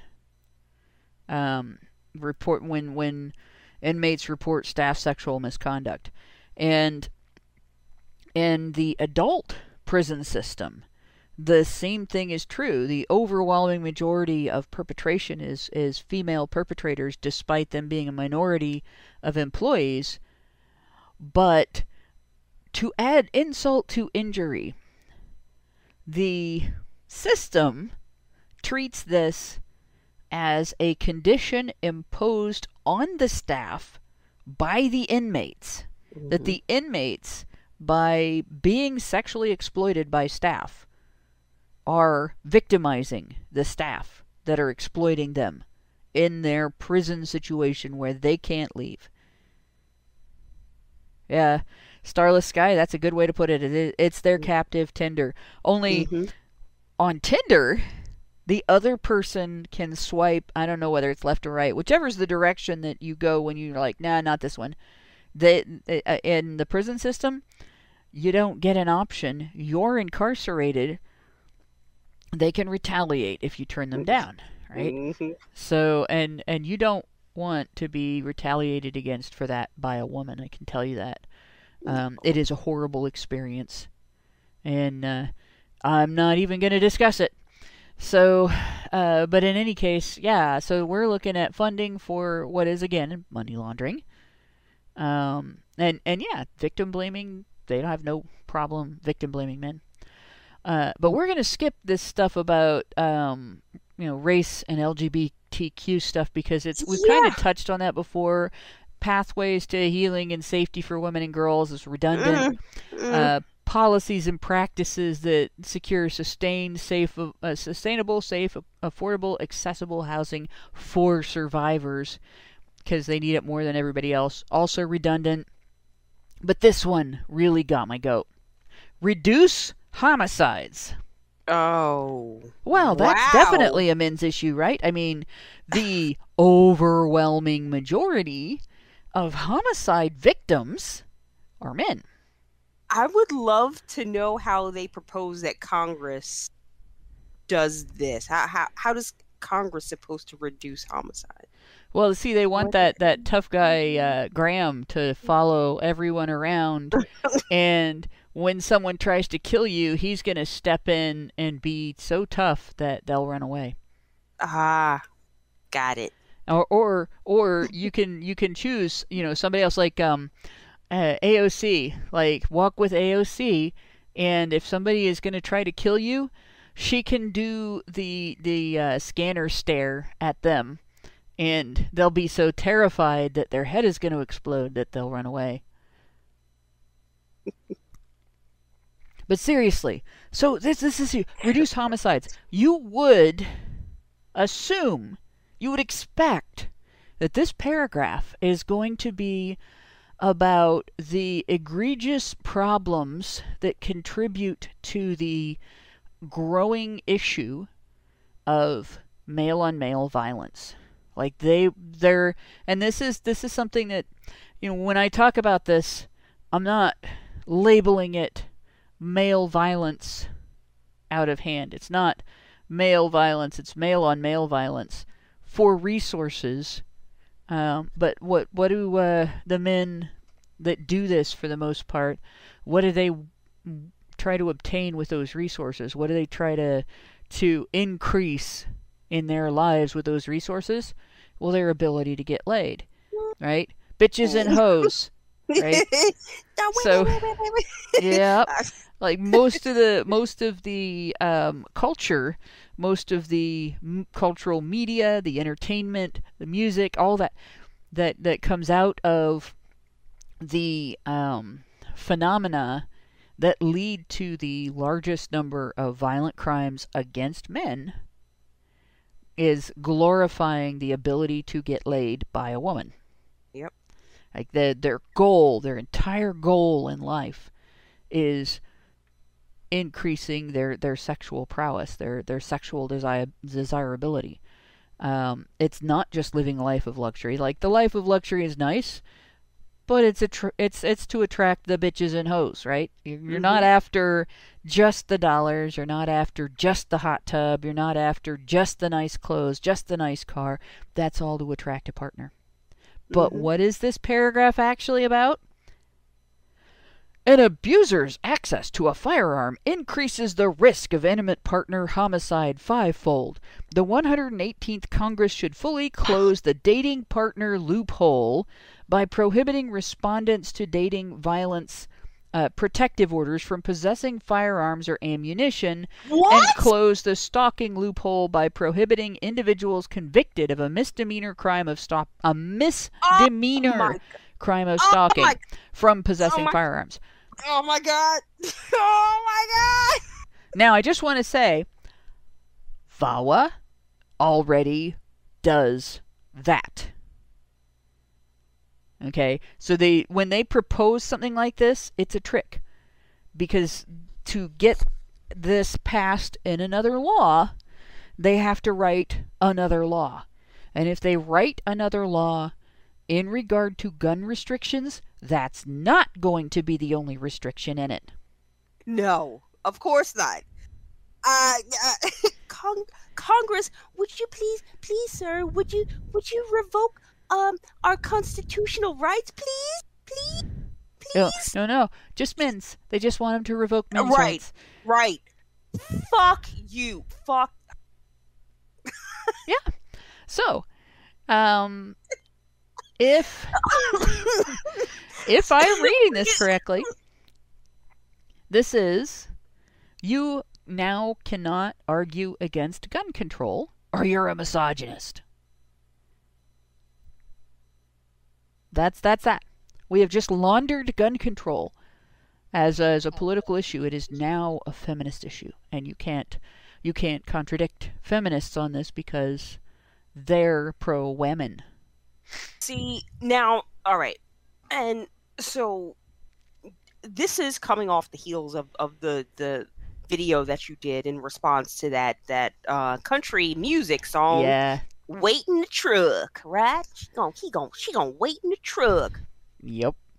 Um. Well, so I, I wonder how the women in that comment section of that video would would feel about you know reducing someone's ability to own a fire. I really don't think that they really be in favor of uh, their man not having a gun to go and carry out um, vigilante justice on another person. They'd be perfectly fine with a firearm in that situation, right? When a when a man is then using this power to de- defend her honor, Yeah.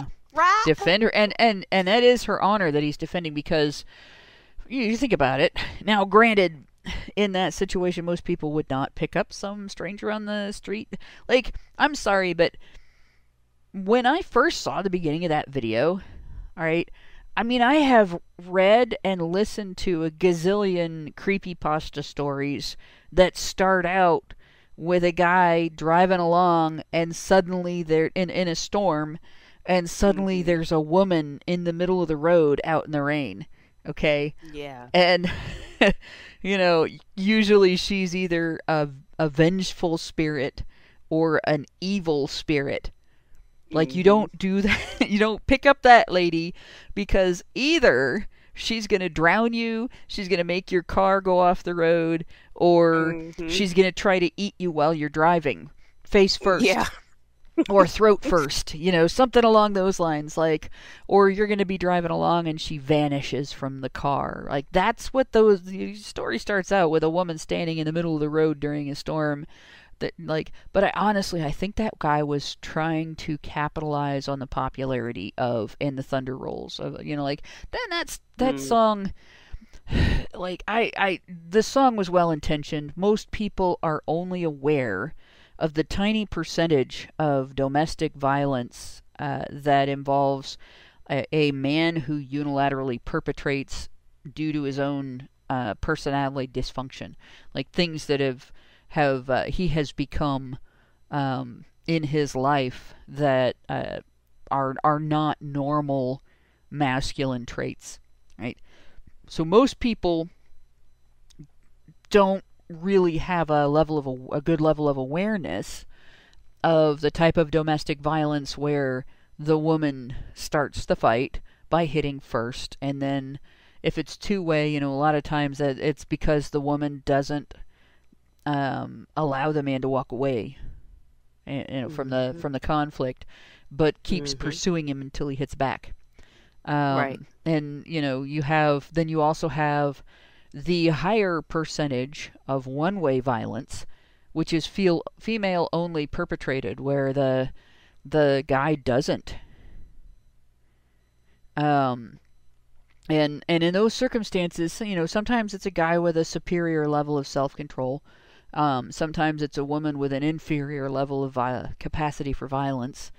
Um, Mhm. And sometimes it's just he's so afraid of the consequences, um, or she's she's capable of stopping herself after the initial violence. She never gets really bad.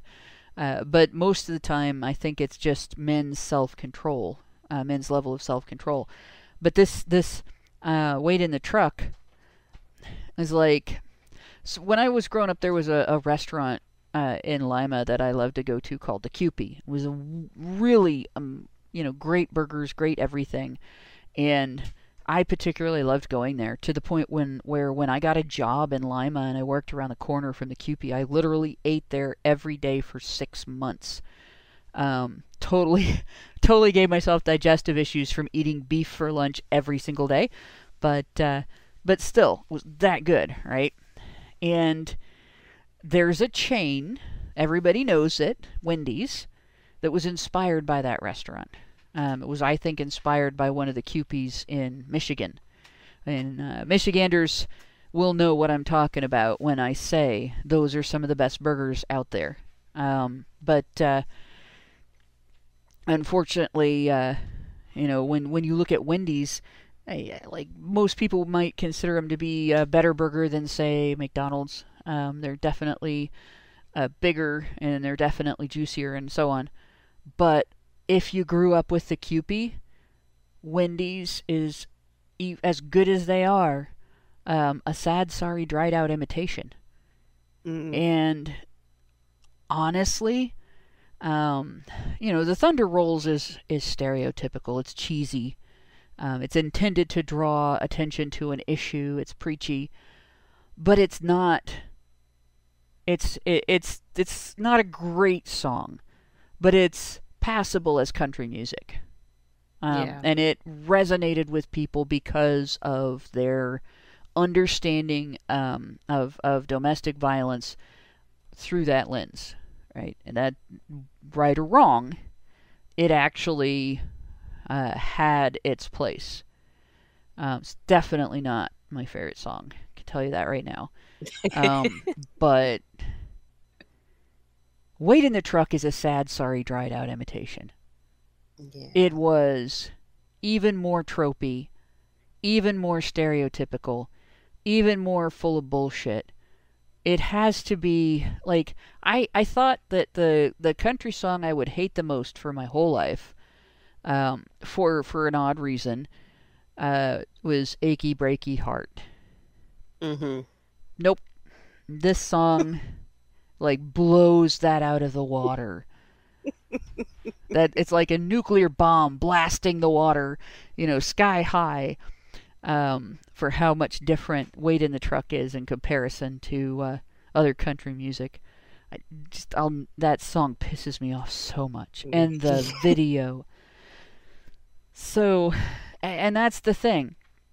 Reduce homicides, okay? So that is, that is unequivocally, um, undeniably a men's issue. hmm And the method needed, the methodology needed to reduce violence is unequivocally, undeniably a men's freedom issue, Yeah. right? A taxpayer issue, which is a men's issue. A father's rights issue, hmm right? And and a uh, criminal justice issue, which is a men's issue. Because we also have our, our criminal justice system cultivates uh, dysfunction and leads to higher crime rate, and and then punishes men for being programmed within the system starting during their boyhood to not be able to do better, and and uh, so the murder rate in the United States is a result, largely a result, of government interference in families and men's freedom, and it is funded by male taxpayers and used to create a mostly male slave system wherein you go to prison and your labor is hired out and you don't get paid. Right? But what do they do? They want to use it for gun control. And uh, and they're going to launder it through women's issues so you the person more likely to want or need a gun for self-defense because you're more likely to get attacked do not have the right to decide for yourself whether that that choice is for is is for you, whether that option is for you. Yeah. Right. So uh, we can sort of look. There's more the criminalization of women and mothers. That paragraph is about um, basically exempting women from the same uh, criminal accountability as as men. More women are being held accountable for criminal perpetration now. So, what do they say? The fastest growing prison population in the nation is women. Because when they commit crimes, they're being convicted now. Um, United States has the highest incarceration rate for women in the world because women are not held accountable anywhere else. Um, and then they they do the stereotypical women in prison are uh, victims of uh, gender-based and or intimate partner violence. Mm-hmm. They don't look into whether uh, any of the men in prison are. You know, they they really didn't want to look into sexual abuse of men in prison. And and then they do the same thing, the Crimes Victim Fund. Right? So the Crime Victims Fund one problem with it is this. If you pay people to be crime victims, you will have more people reporting crimes that never happened. exactly. now there's funding for systems that like you you got to get out of the home of of um, your abuser like you you're living in a home with someone and they're beating you and you need someplace else to live you go stay at a shelter. That's reasonable right? Um, but we're well we're also going to give you a few thousand dollars to spend. Why? Mm-hmm. you're in a shelter you do not need housing paid for your food is covered and everything.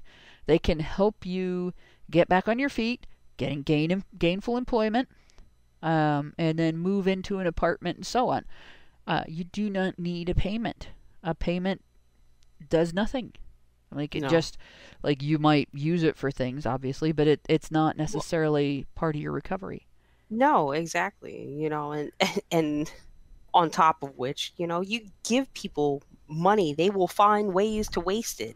You Mhm. know, it's it doesn't necessarily help people out of their situation because people tend to, especially people who are in need of money, will spend that money on things that don't necessarily they might make them feel better in the short term, but yeah. don't actually help them get out of their situation in the long term.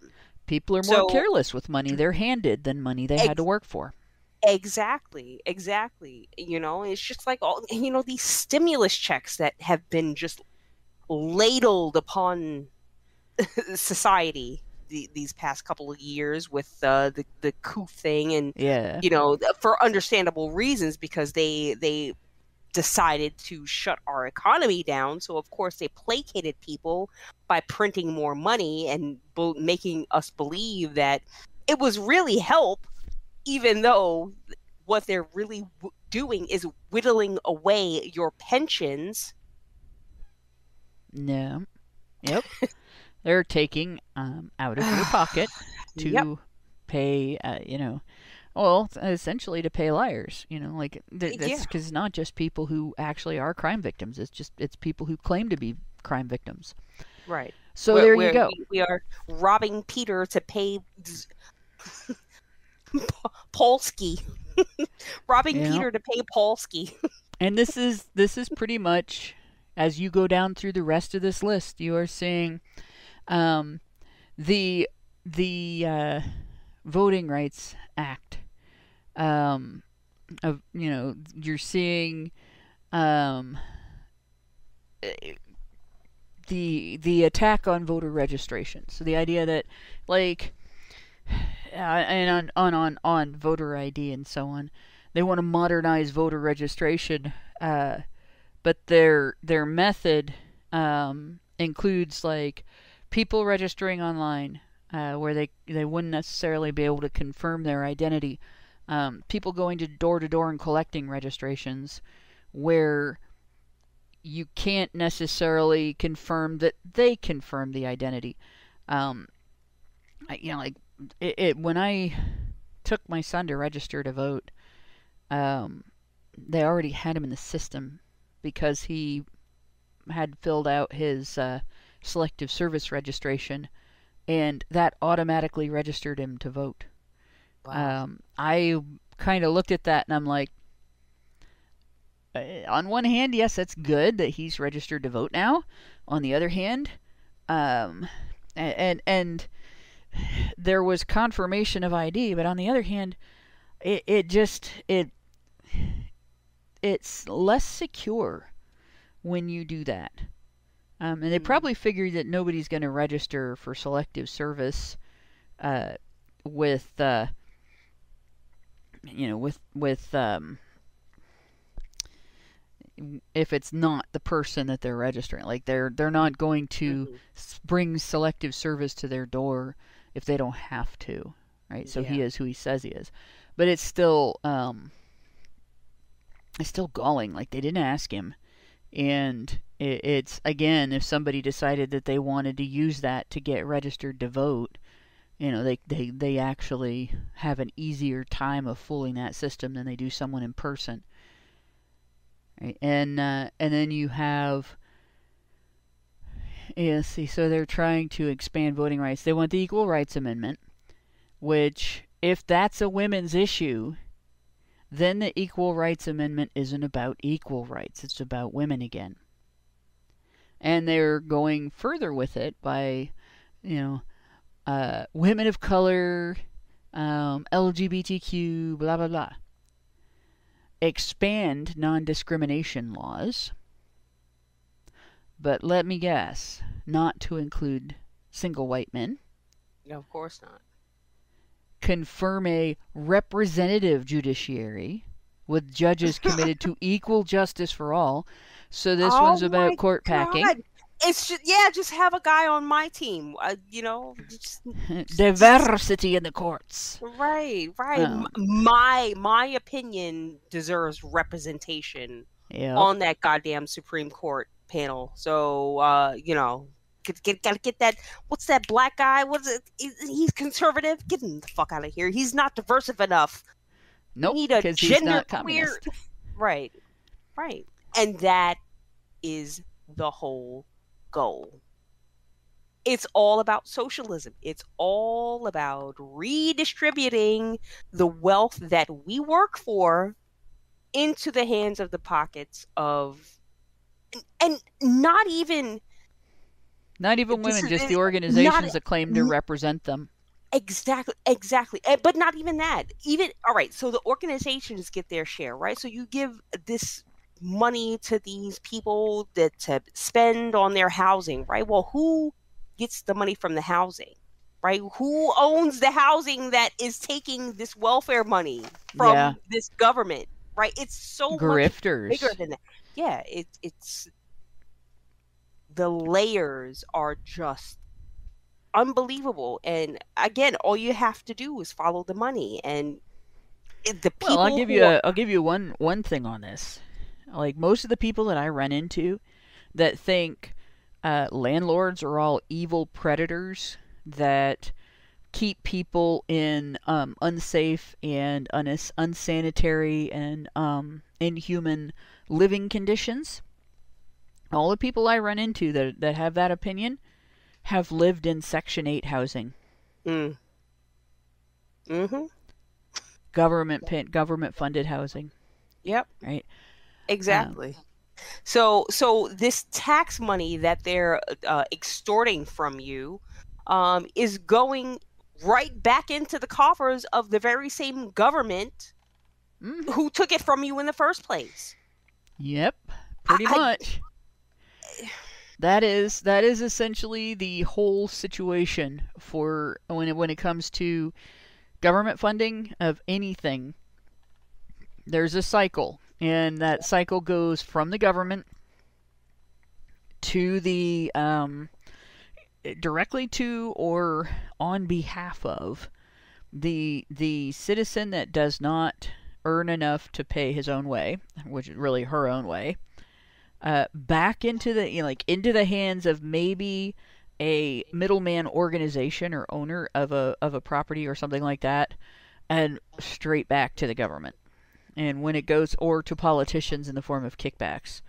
Um, and it is a giant again a giant mon- money laundering scheme and it's your money and they do this again we have um, the bar act um, and and this is millions of individuals are denied access to health care and basic economic supports because of their immigration status. Lift the Bar Act.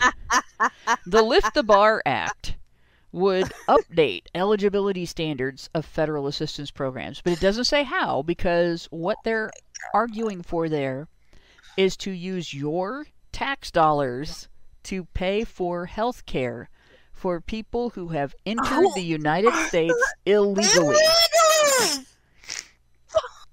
Yep. But you you don't get your health care paid for. Um, expand access to healthcare serv- services for immigrants immigrants by uh, passing the Heal for Immigrant Families Act, ensuring access to Medicaid. So they're wanting to put to put immigrants who are who do not have citizenship on Medicaid. And then they're saying strengthen implementation of VAWA.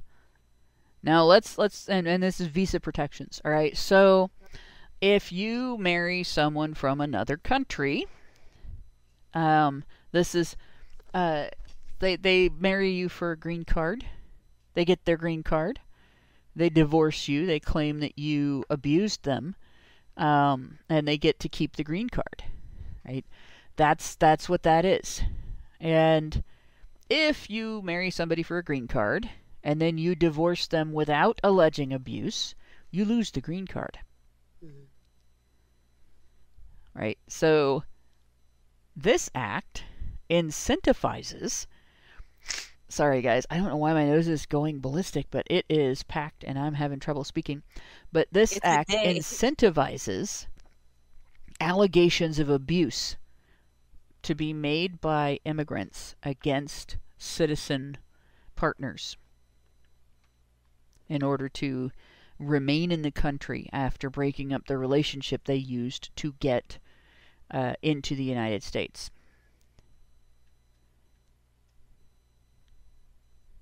Like all of these, uh, the Power Act, uh, like it's already illegal to retaliate against uh, workers who allege abuse in the workplace. So that this has to have other things in it, right? Uh, gender justice.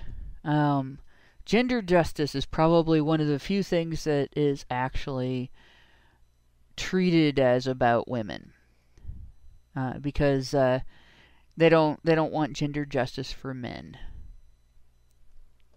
But what they're basically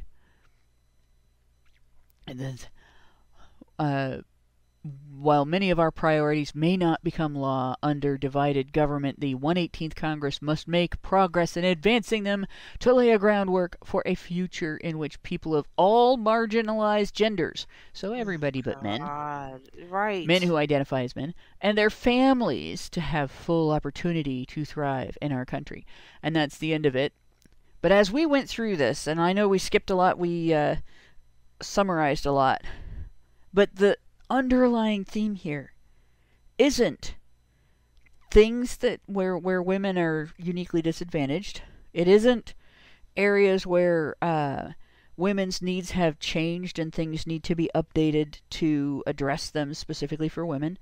It is a wish list for a political faction that is using um, femininity, putting femininity on these issues like a skin, like like a a a gaming skin. Like we're gonna play as a feminist today.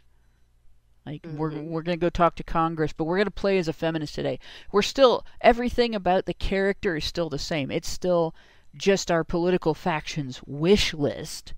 Has absolutely nothing to do with women or feminism. Most of it is completely non-gendered in, in the type of issue that it's it's uh, our our take on that issue, you know. But we're gonna we're gonna cosplay as. Right. so that when you argue back and say, you know, this isn't a good way to handle this issue, we can just say, well, you're a misogynist. So you can't have that argument. Like kryptonite. Jeez. this is the biggest issue in politics right now. Yeah. The biggest issue in politics that it is feasible to use womanism, feminism. We are we're arguing on behalf of women, so you can't argue back. Like as a as a way of pushing through legislation. Gynocentrism, gynocentrism is deadly. Gynocentrism is dangerous. It is an attack on your freedom. It is an attack on your life. And it is an attack on the structure the political structure of your country. Yep. So uh, I'm gonna I'm gonna get into the super chats if we don't have anything else to say on that. But that's like that's the big thing I wanted to get in, get through tonight was to emphasize looking at these issues.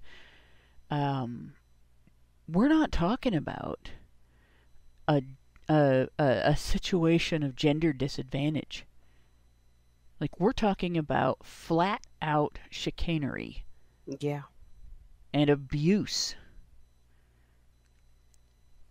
Um, in the super chats, Senior Sticks gave us two dollars and said foster parents get a check, the more the greater. That's true. Yeah. uh, every kid they uh, take in gives them more in, on their check. Uh, Dean Domino, uh, 25, gave us 19.99 um, and says if someone tries the whole, oh, the draft hasn't been done in 50 years, you should ask them if uh, they're worried about nuclear war. If they say yes, ask them why, since those haven't been used since in war since 1945. It's a good point. Mm-hmm. So yeah, uh, the, the the other thing is, you know, we we do have that situation right now where there are people arguing on social media or pointing out on social media that it's time to start it, the, when we do a pre-war draft that makes war inevitable like we're not preparing just in case at that point That is the government saying this is going to happen we're going overseas we, we yeah. we're amassing it's, cannon it's fodder all, yeah it's all systems go at that point you know right and uh I hate to be. Um, I don't really. I, I, I, it doesn't bother me. I will be sexist as fuck about this. This is strictly a men's issue. Women, uh, you know, women are not victims of this in any way. Yes, it sucks to lose your loved ones. But when someone else dies, you are not the victim. Right. Right. It hurts if you lose someone you love. But uh, you're not the victim. The dead person is the victim. Right. I, and I've, God, I've, you know, I've all, came to that realization. Like, you know, when you, when someone passes away, the sadness that you feel is really sadness for yourself because of the loss that you feel of yeah. that person you know it's it's that person may have been in excruciating pain and the release of his life has you know absolved them of feeling all of that pain. But the only thing that we can feel is the sadness because of the impact that it has on our lives. And i think a lot of people really need to think about that you know and yeah. the I, don't know, and that that's a little tangent on the end of the stream, but um. Well, I, there's I've been in this situation where you know I've I've I've recently lost somebody that went through that. Yeah. Um, like fuck everything about cancer, just everything, everything mm-hmm. about cancer. Yep.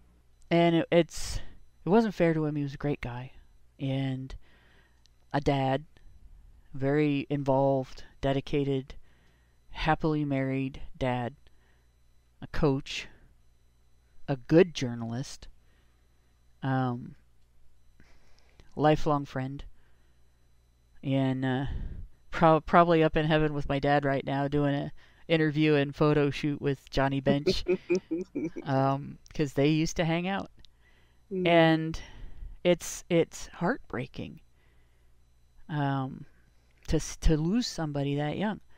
I'm older than he was. But the pain that cancer inflicts on people at the stages that, that it had hit in his situation is unbelievable. And I've lost other friends like that.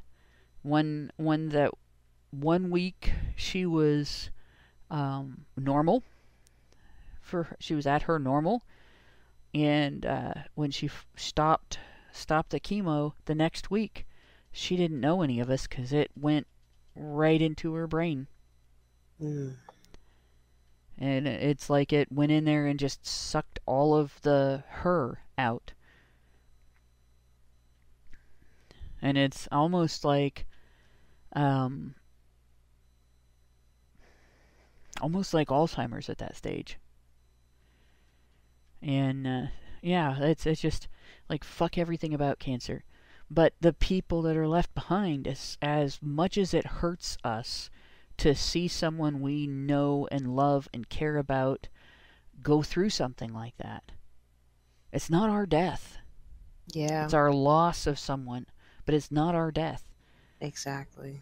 And uh, when someone has to go to war, not because um, they're country has been attacked, not because they are defending themselves and their families, but because someone in government wants to make some money, wants to throw their weight around, exercise some power.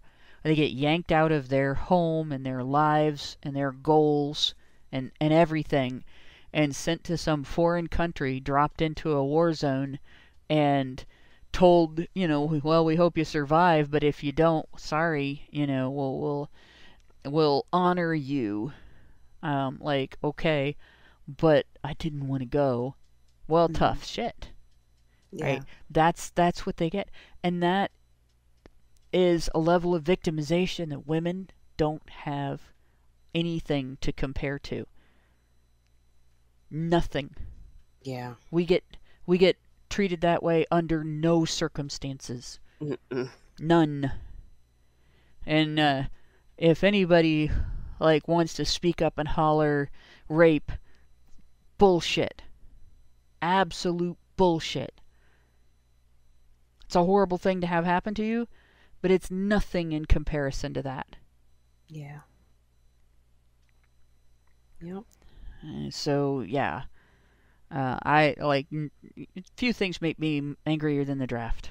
And um, i really do think that the only solution, the only viable solution to our, us having a system where our wealthy politicians whose own kids don't have to go, uh, you know, having a solution to them being able to send your kids to war or send you to war against your will for no benefit to you or your family, really your the population of your country, just their benefit, right? The only solution to that is um, degendering the draft. Mm-hmm. Because they'd be less likely to do it. They'd be yeah. more reticent to do it if they had to take the women out of people's homes and send them. Uh, Michael well, Emmerich. Oh, did you want to add? No, I'm just gonna say, you know, with uh, if if the military is now accepting uh, transgender people, yeah, then you know who the lines are now blurred, so why not? Yep, female identified. Why not biological Yep. women? Yep. Or are we not equal? Mm, exactly. Like today we're talking about the draft, not pay, so nope, not equal. like, yeah, there we go. I just cosplayed feminism. Um, Michael Emmerich Waldberg or Windberg. Yep, that says Windberg. Ultimate uh, gave us five dollars in the um, Super Chat channel and said ultimately when uh, taxes are used for child support, everybody's the baby daddy. And yeah, that's Mm. basically it. Reminds me of uh, one of Louis Van uh, Louis Lavau's rants. I'm acting like I'm her boyfriend, but I'm not. It's Mhm. forced transfer from one side to the other. And Yep. in all honesty, I'll put my chips into betting that the harem guards felt the same way. Mm. Yeah.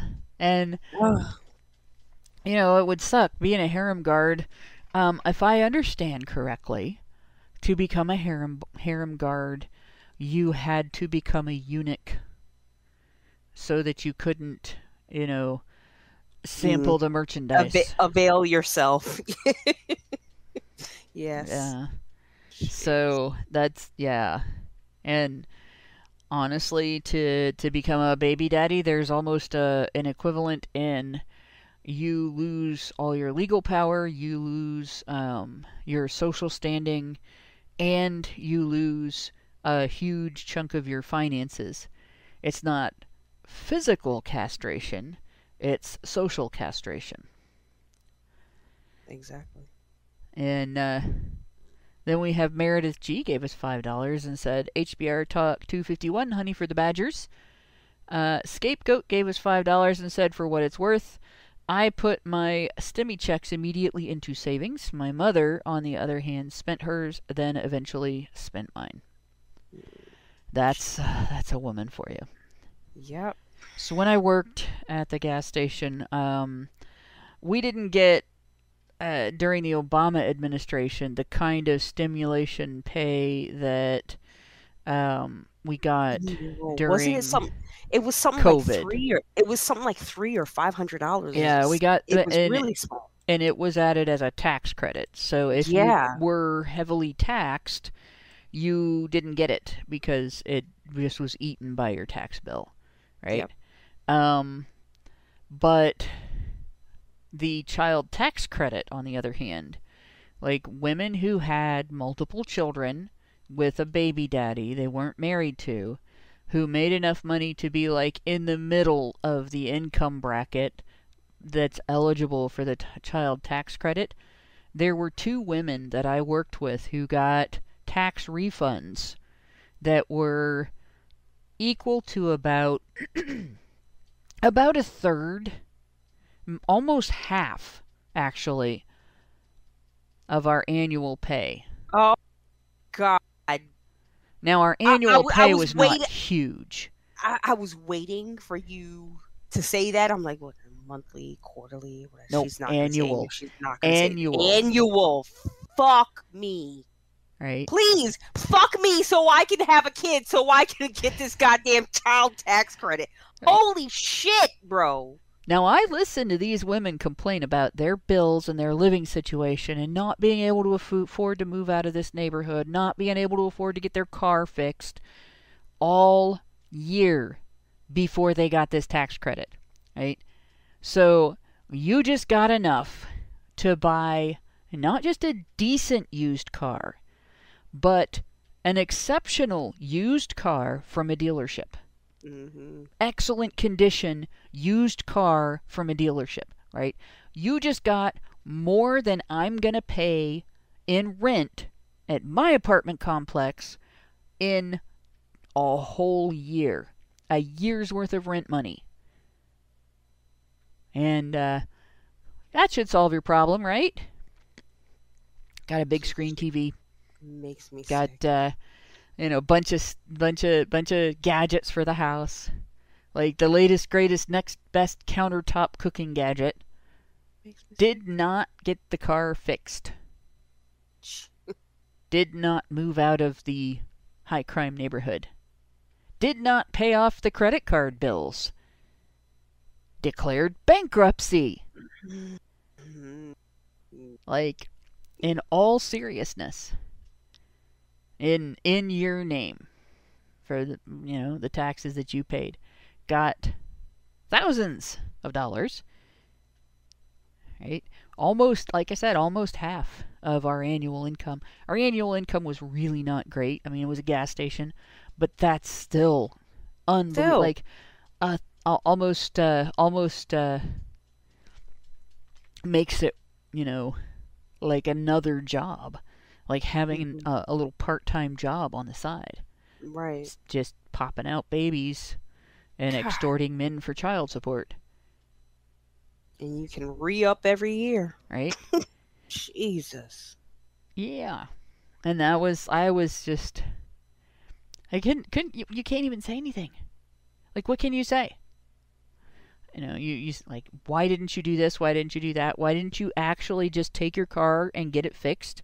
You said it was only going to cost you know, like 1500 bucks.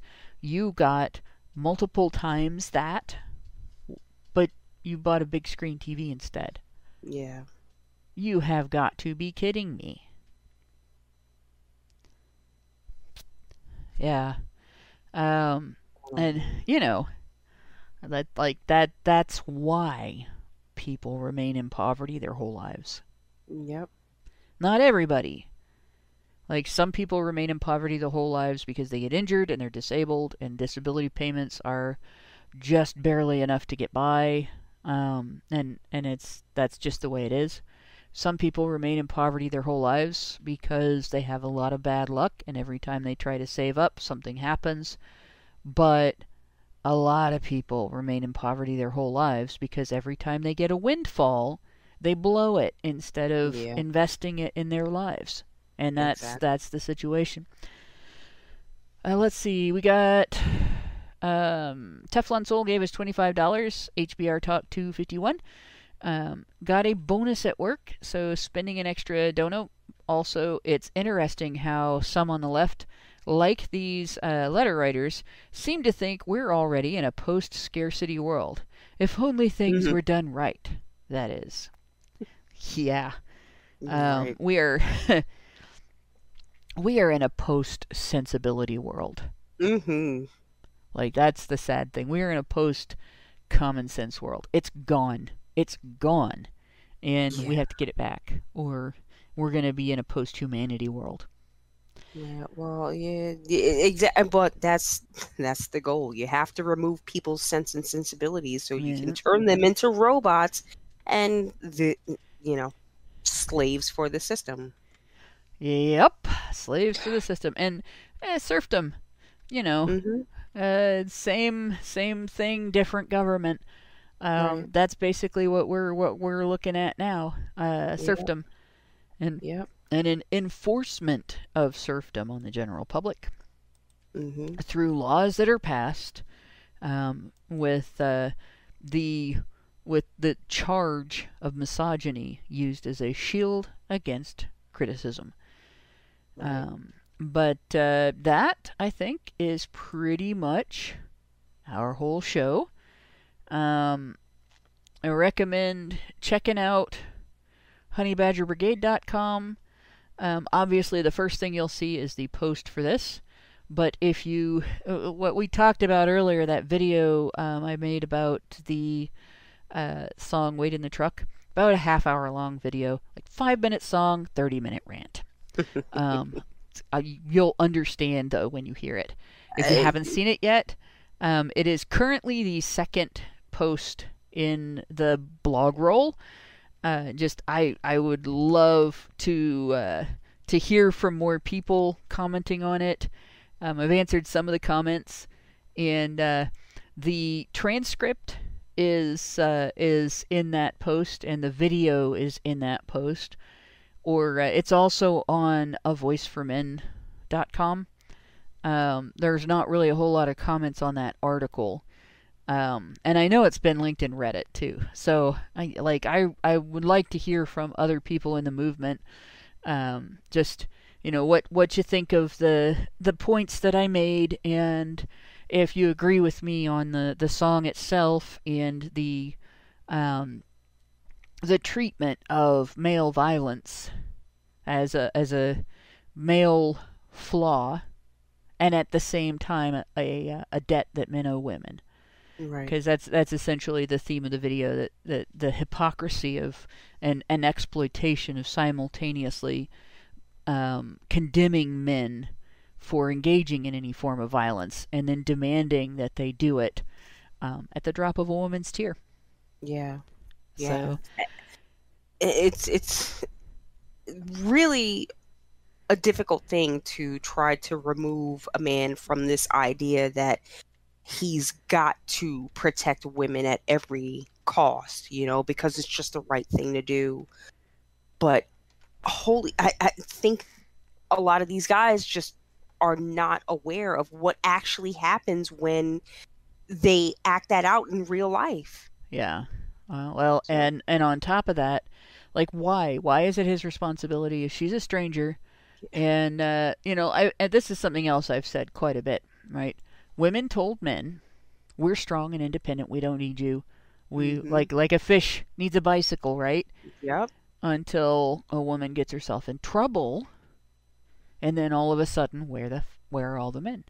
Right. Or or it snows and Right. she's got to shovel the fucking driveway. Yep.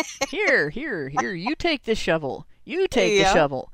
Yeah. Yep. Uh, don't don't take the shovel, guys. It's it's No. her mess. Let her It's clean her it up. load to bear.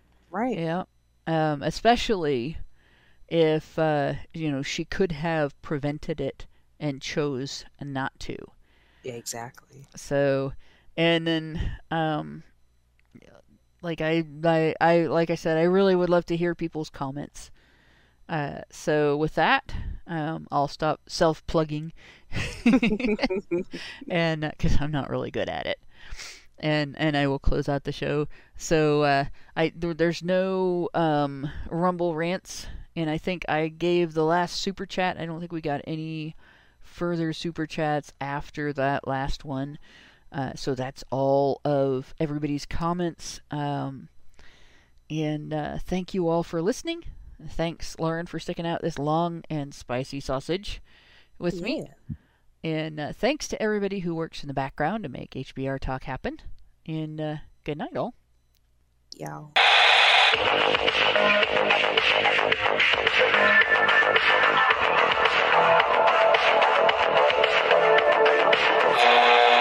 With the Lucky Land slots, you can get lucky just about anywhere. This is your captain speaking. Uh, we've got clear runway and the weather's fine, but we're just going to circle up here a while and uh, get lucky. No, no, nothing like that. It's just these cash prizes add up quick. So I suggest you sit back, keep your tray table upright, and start getting lucky.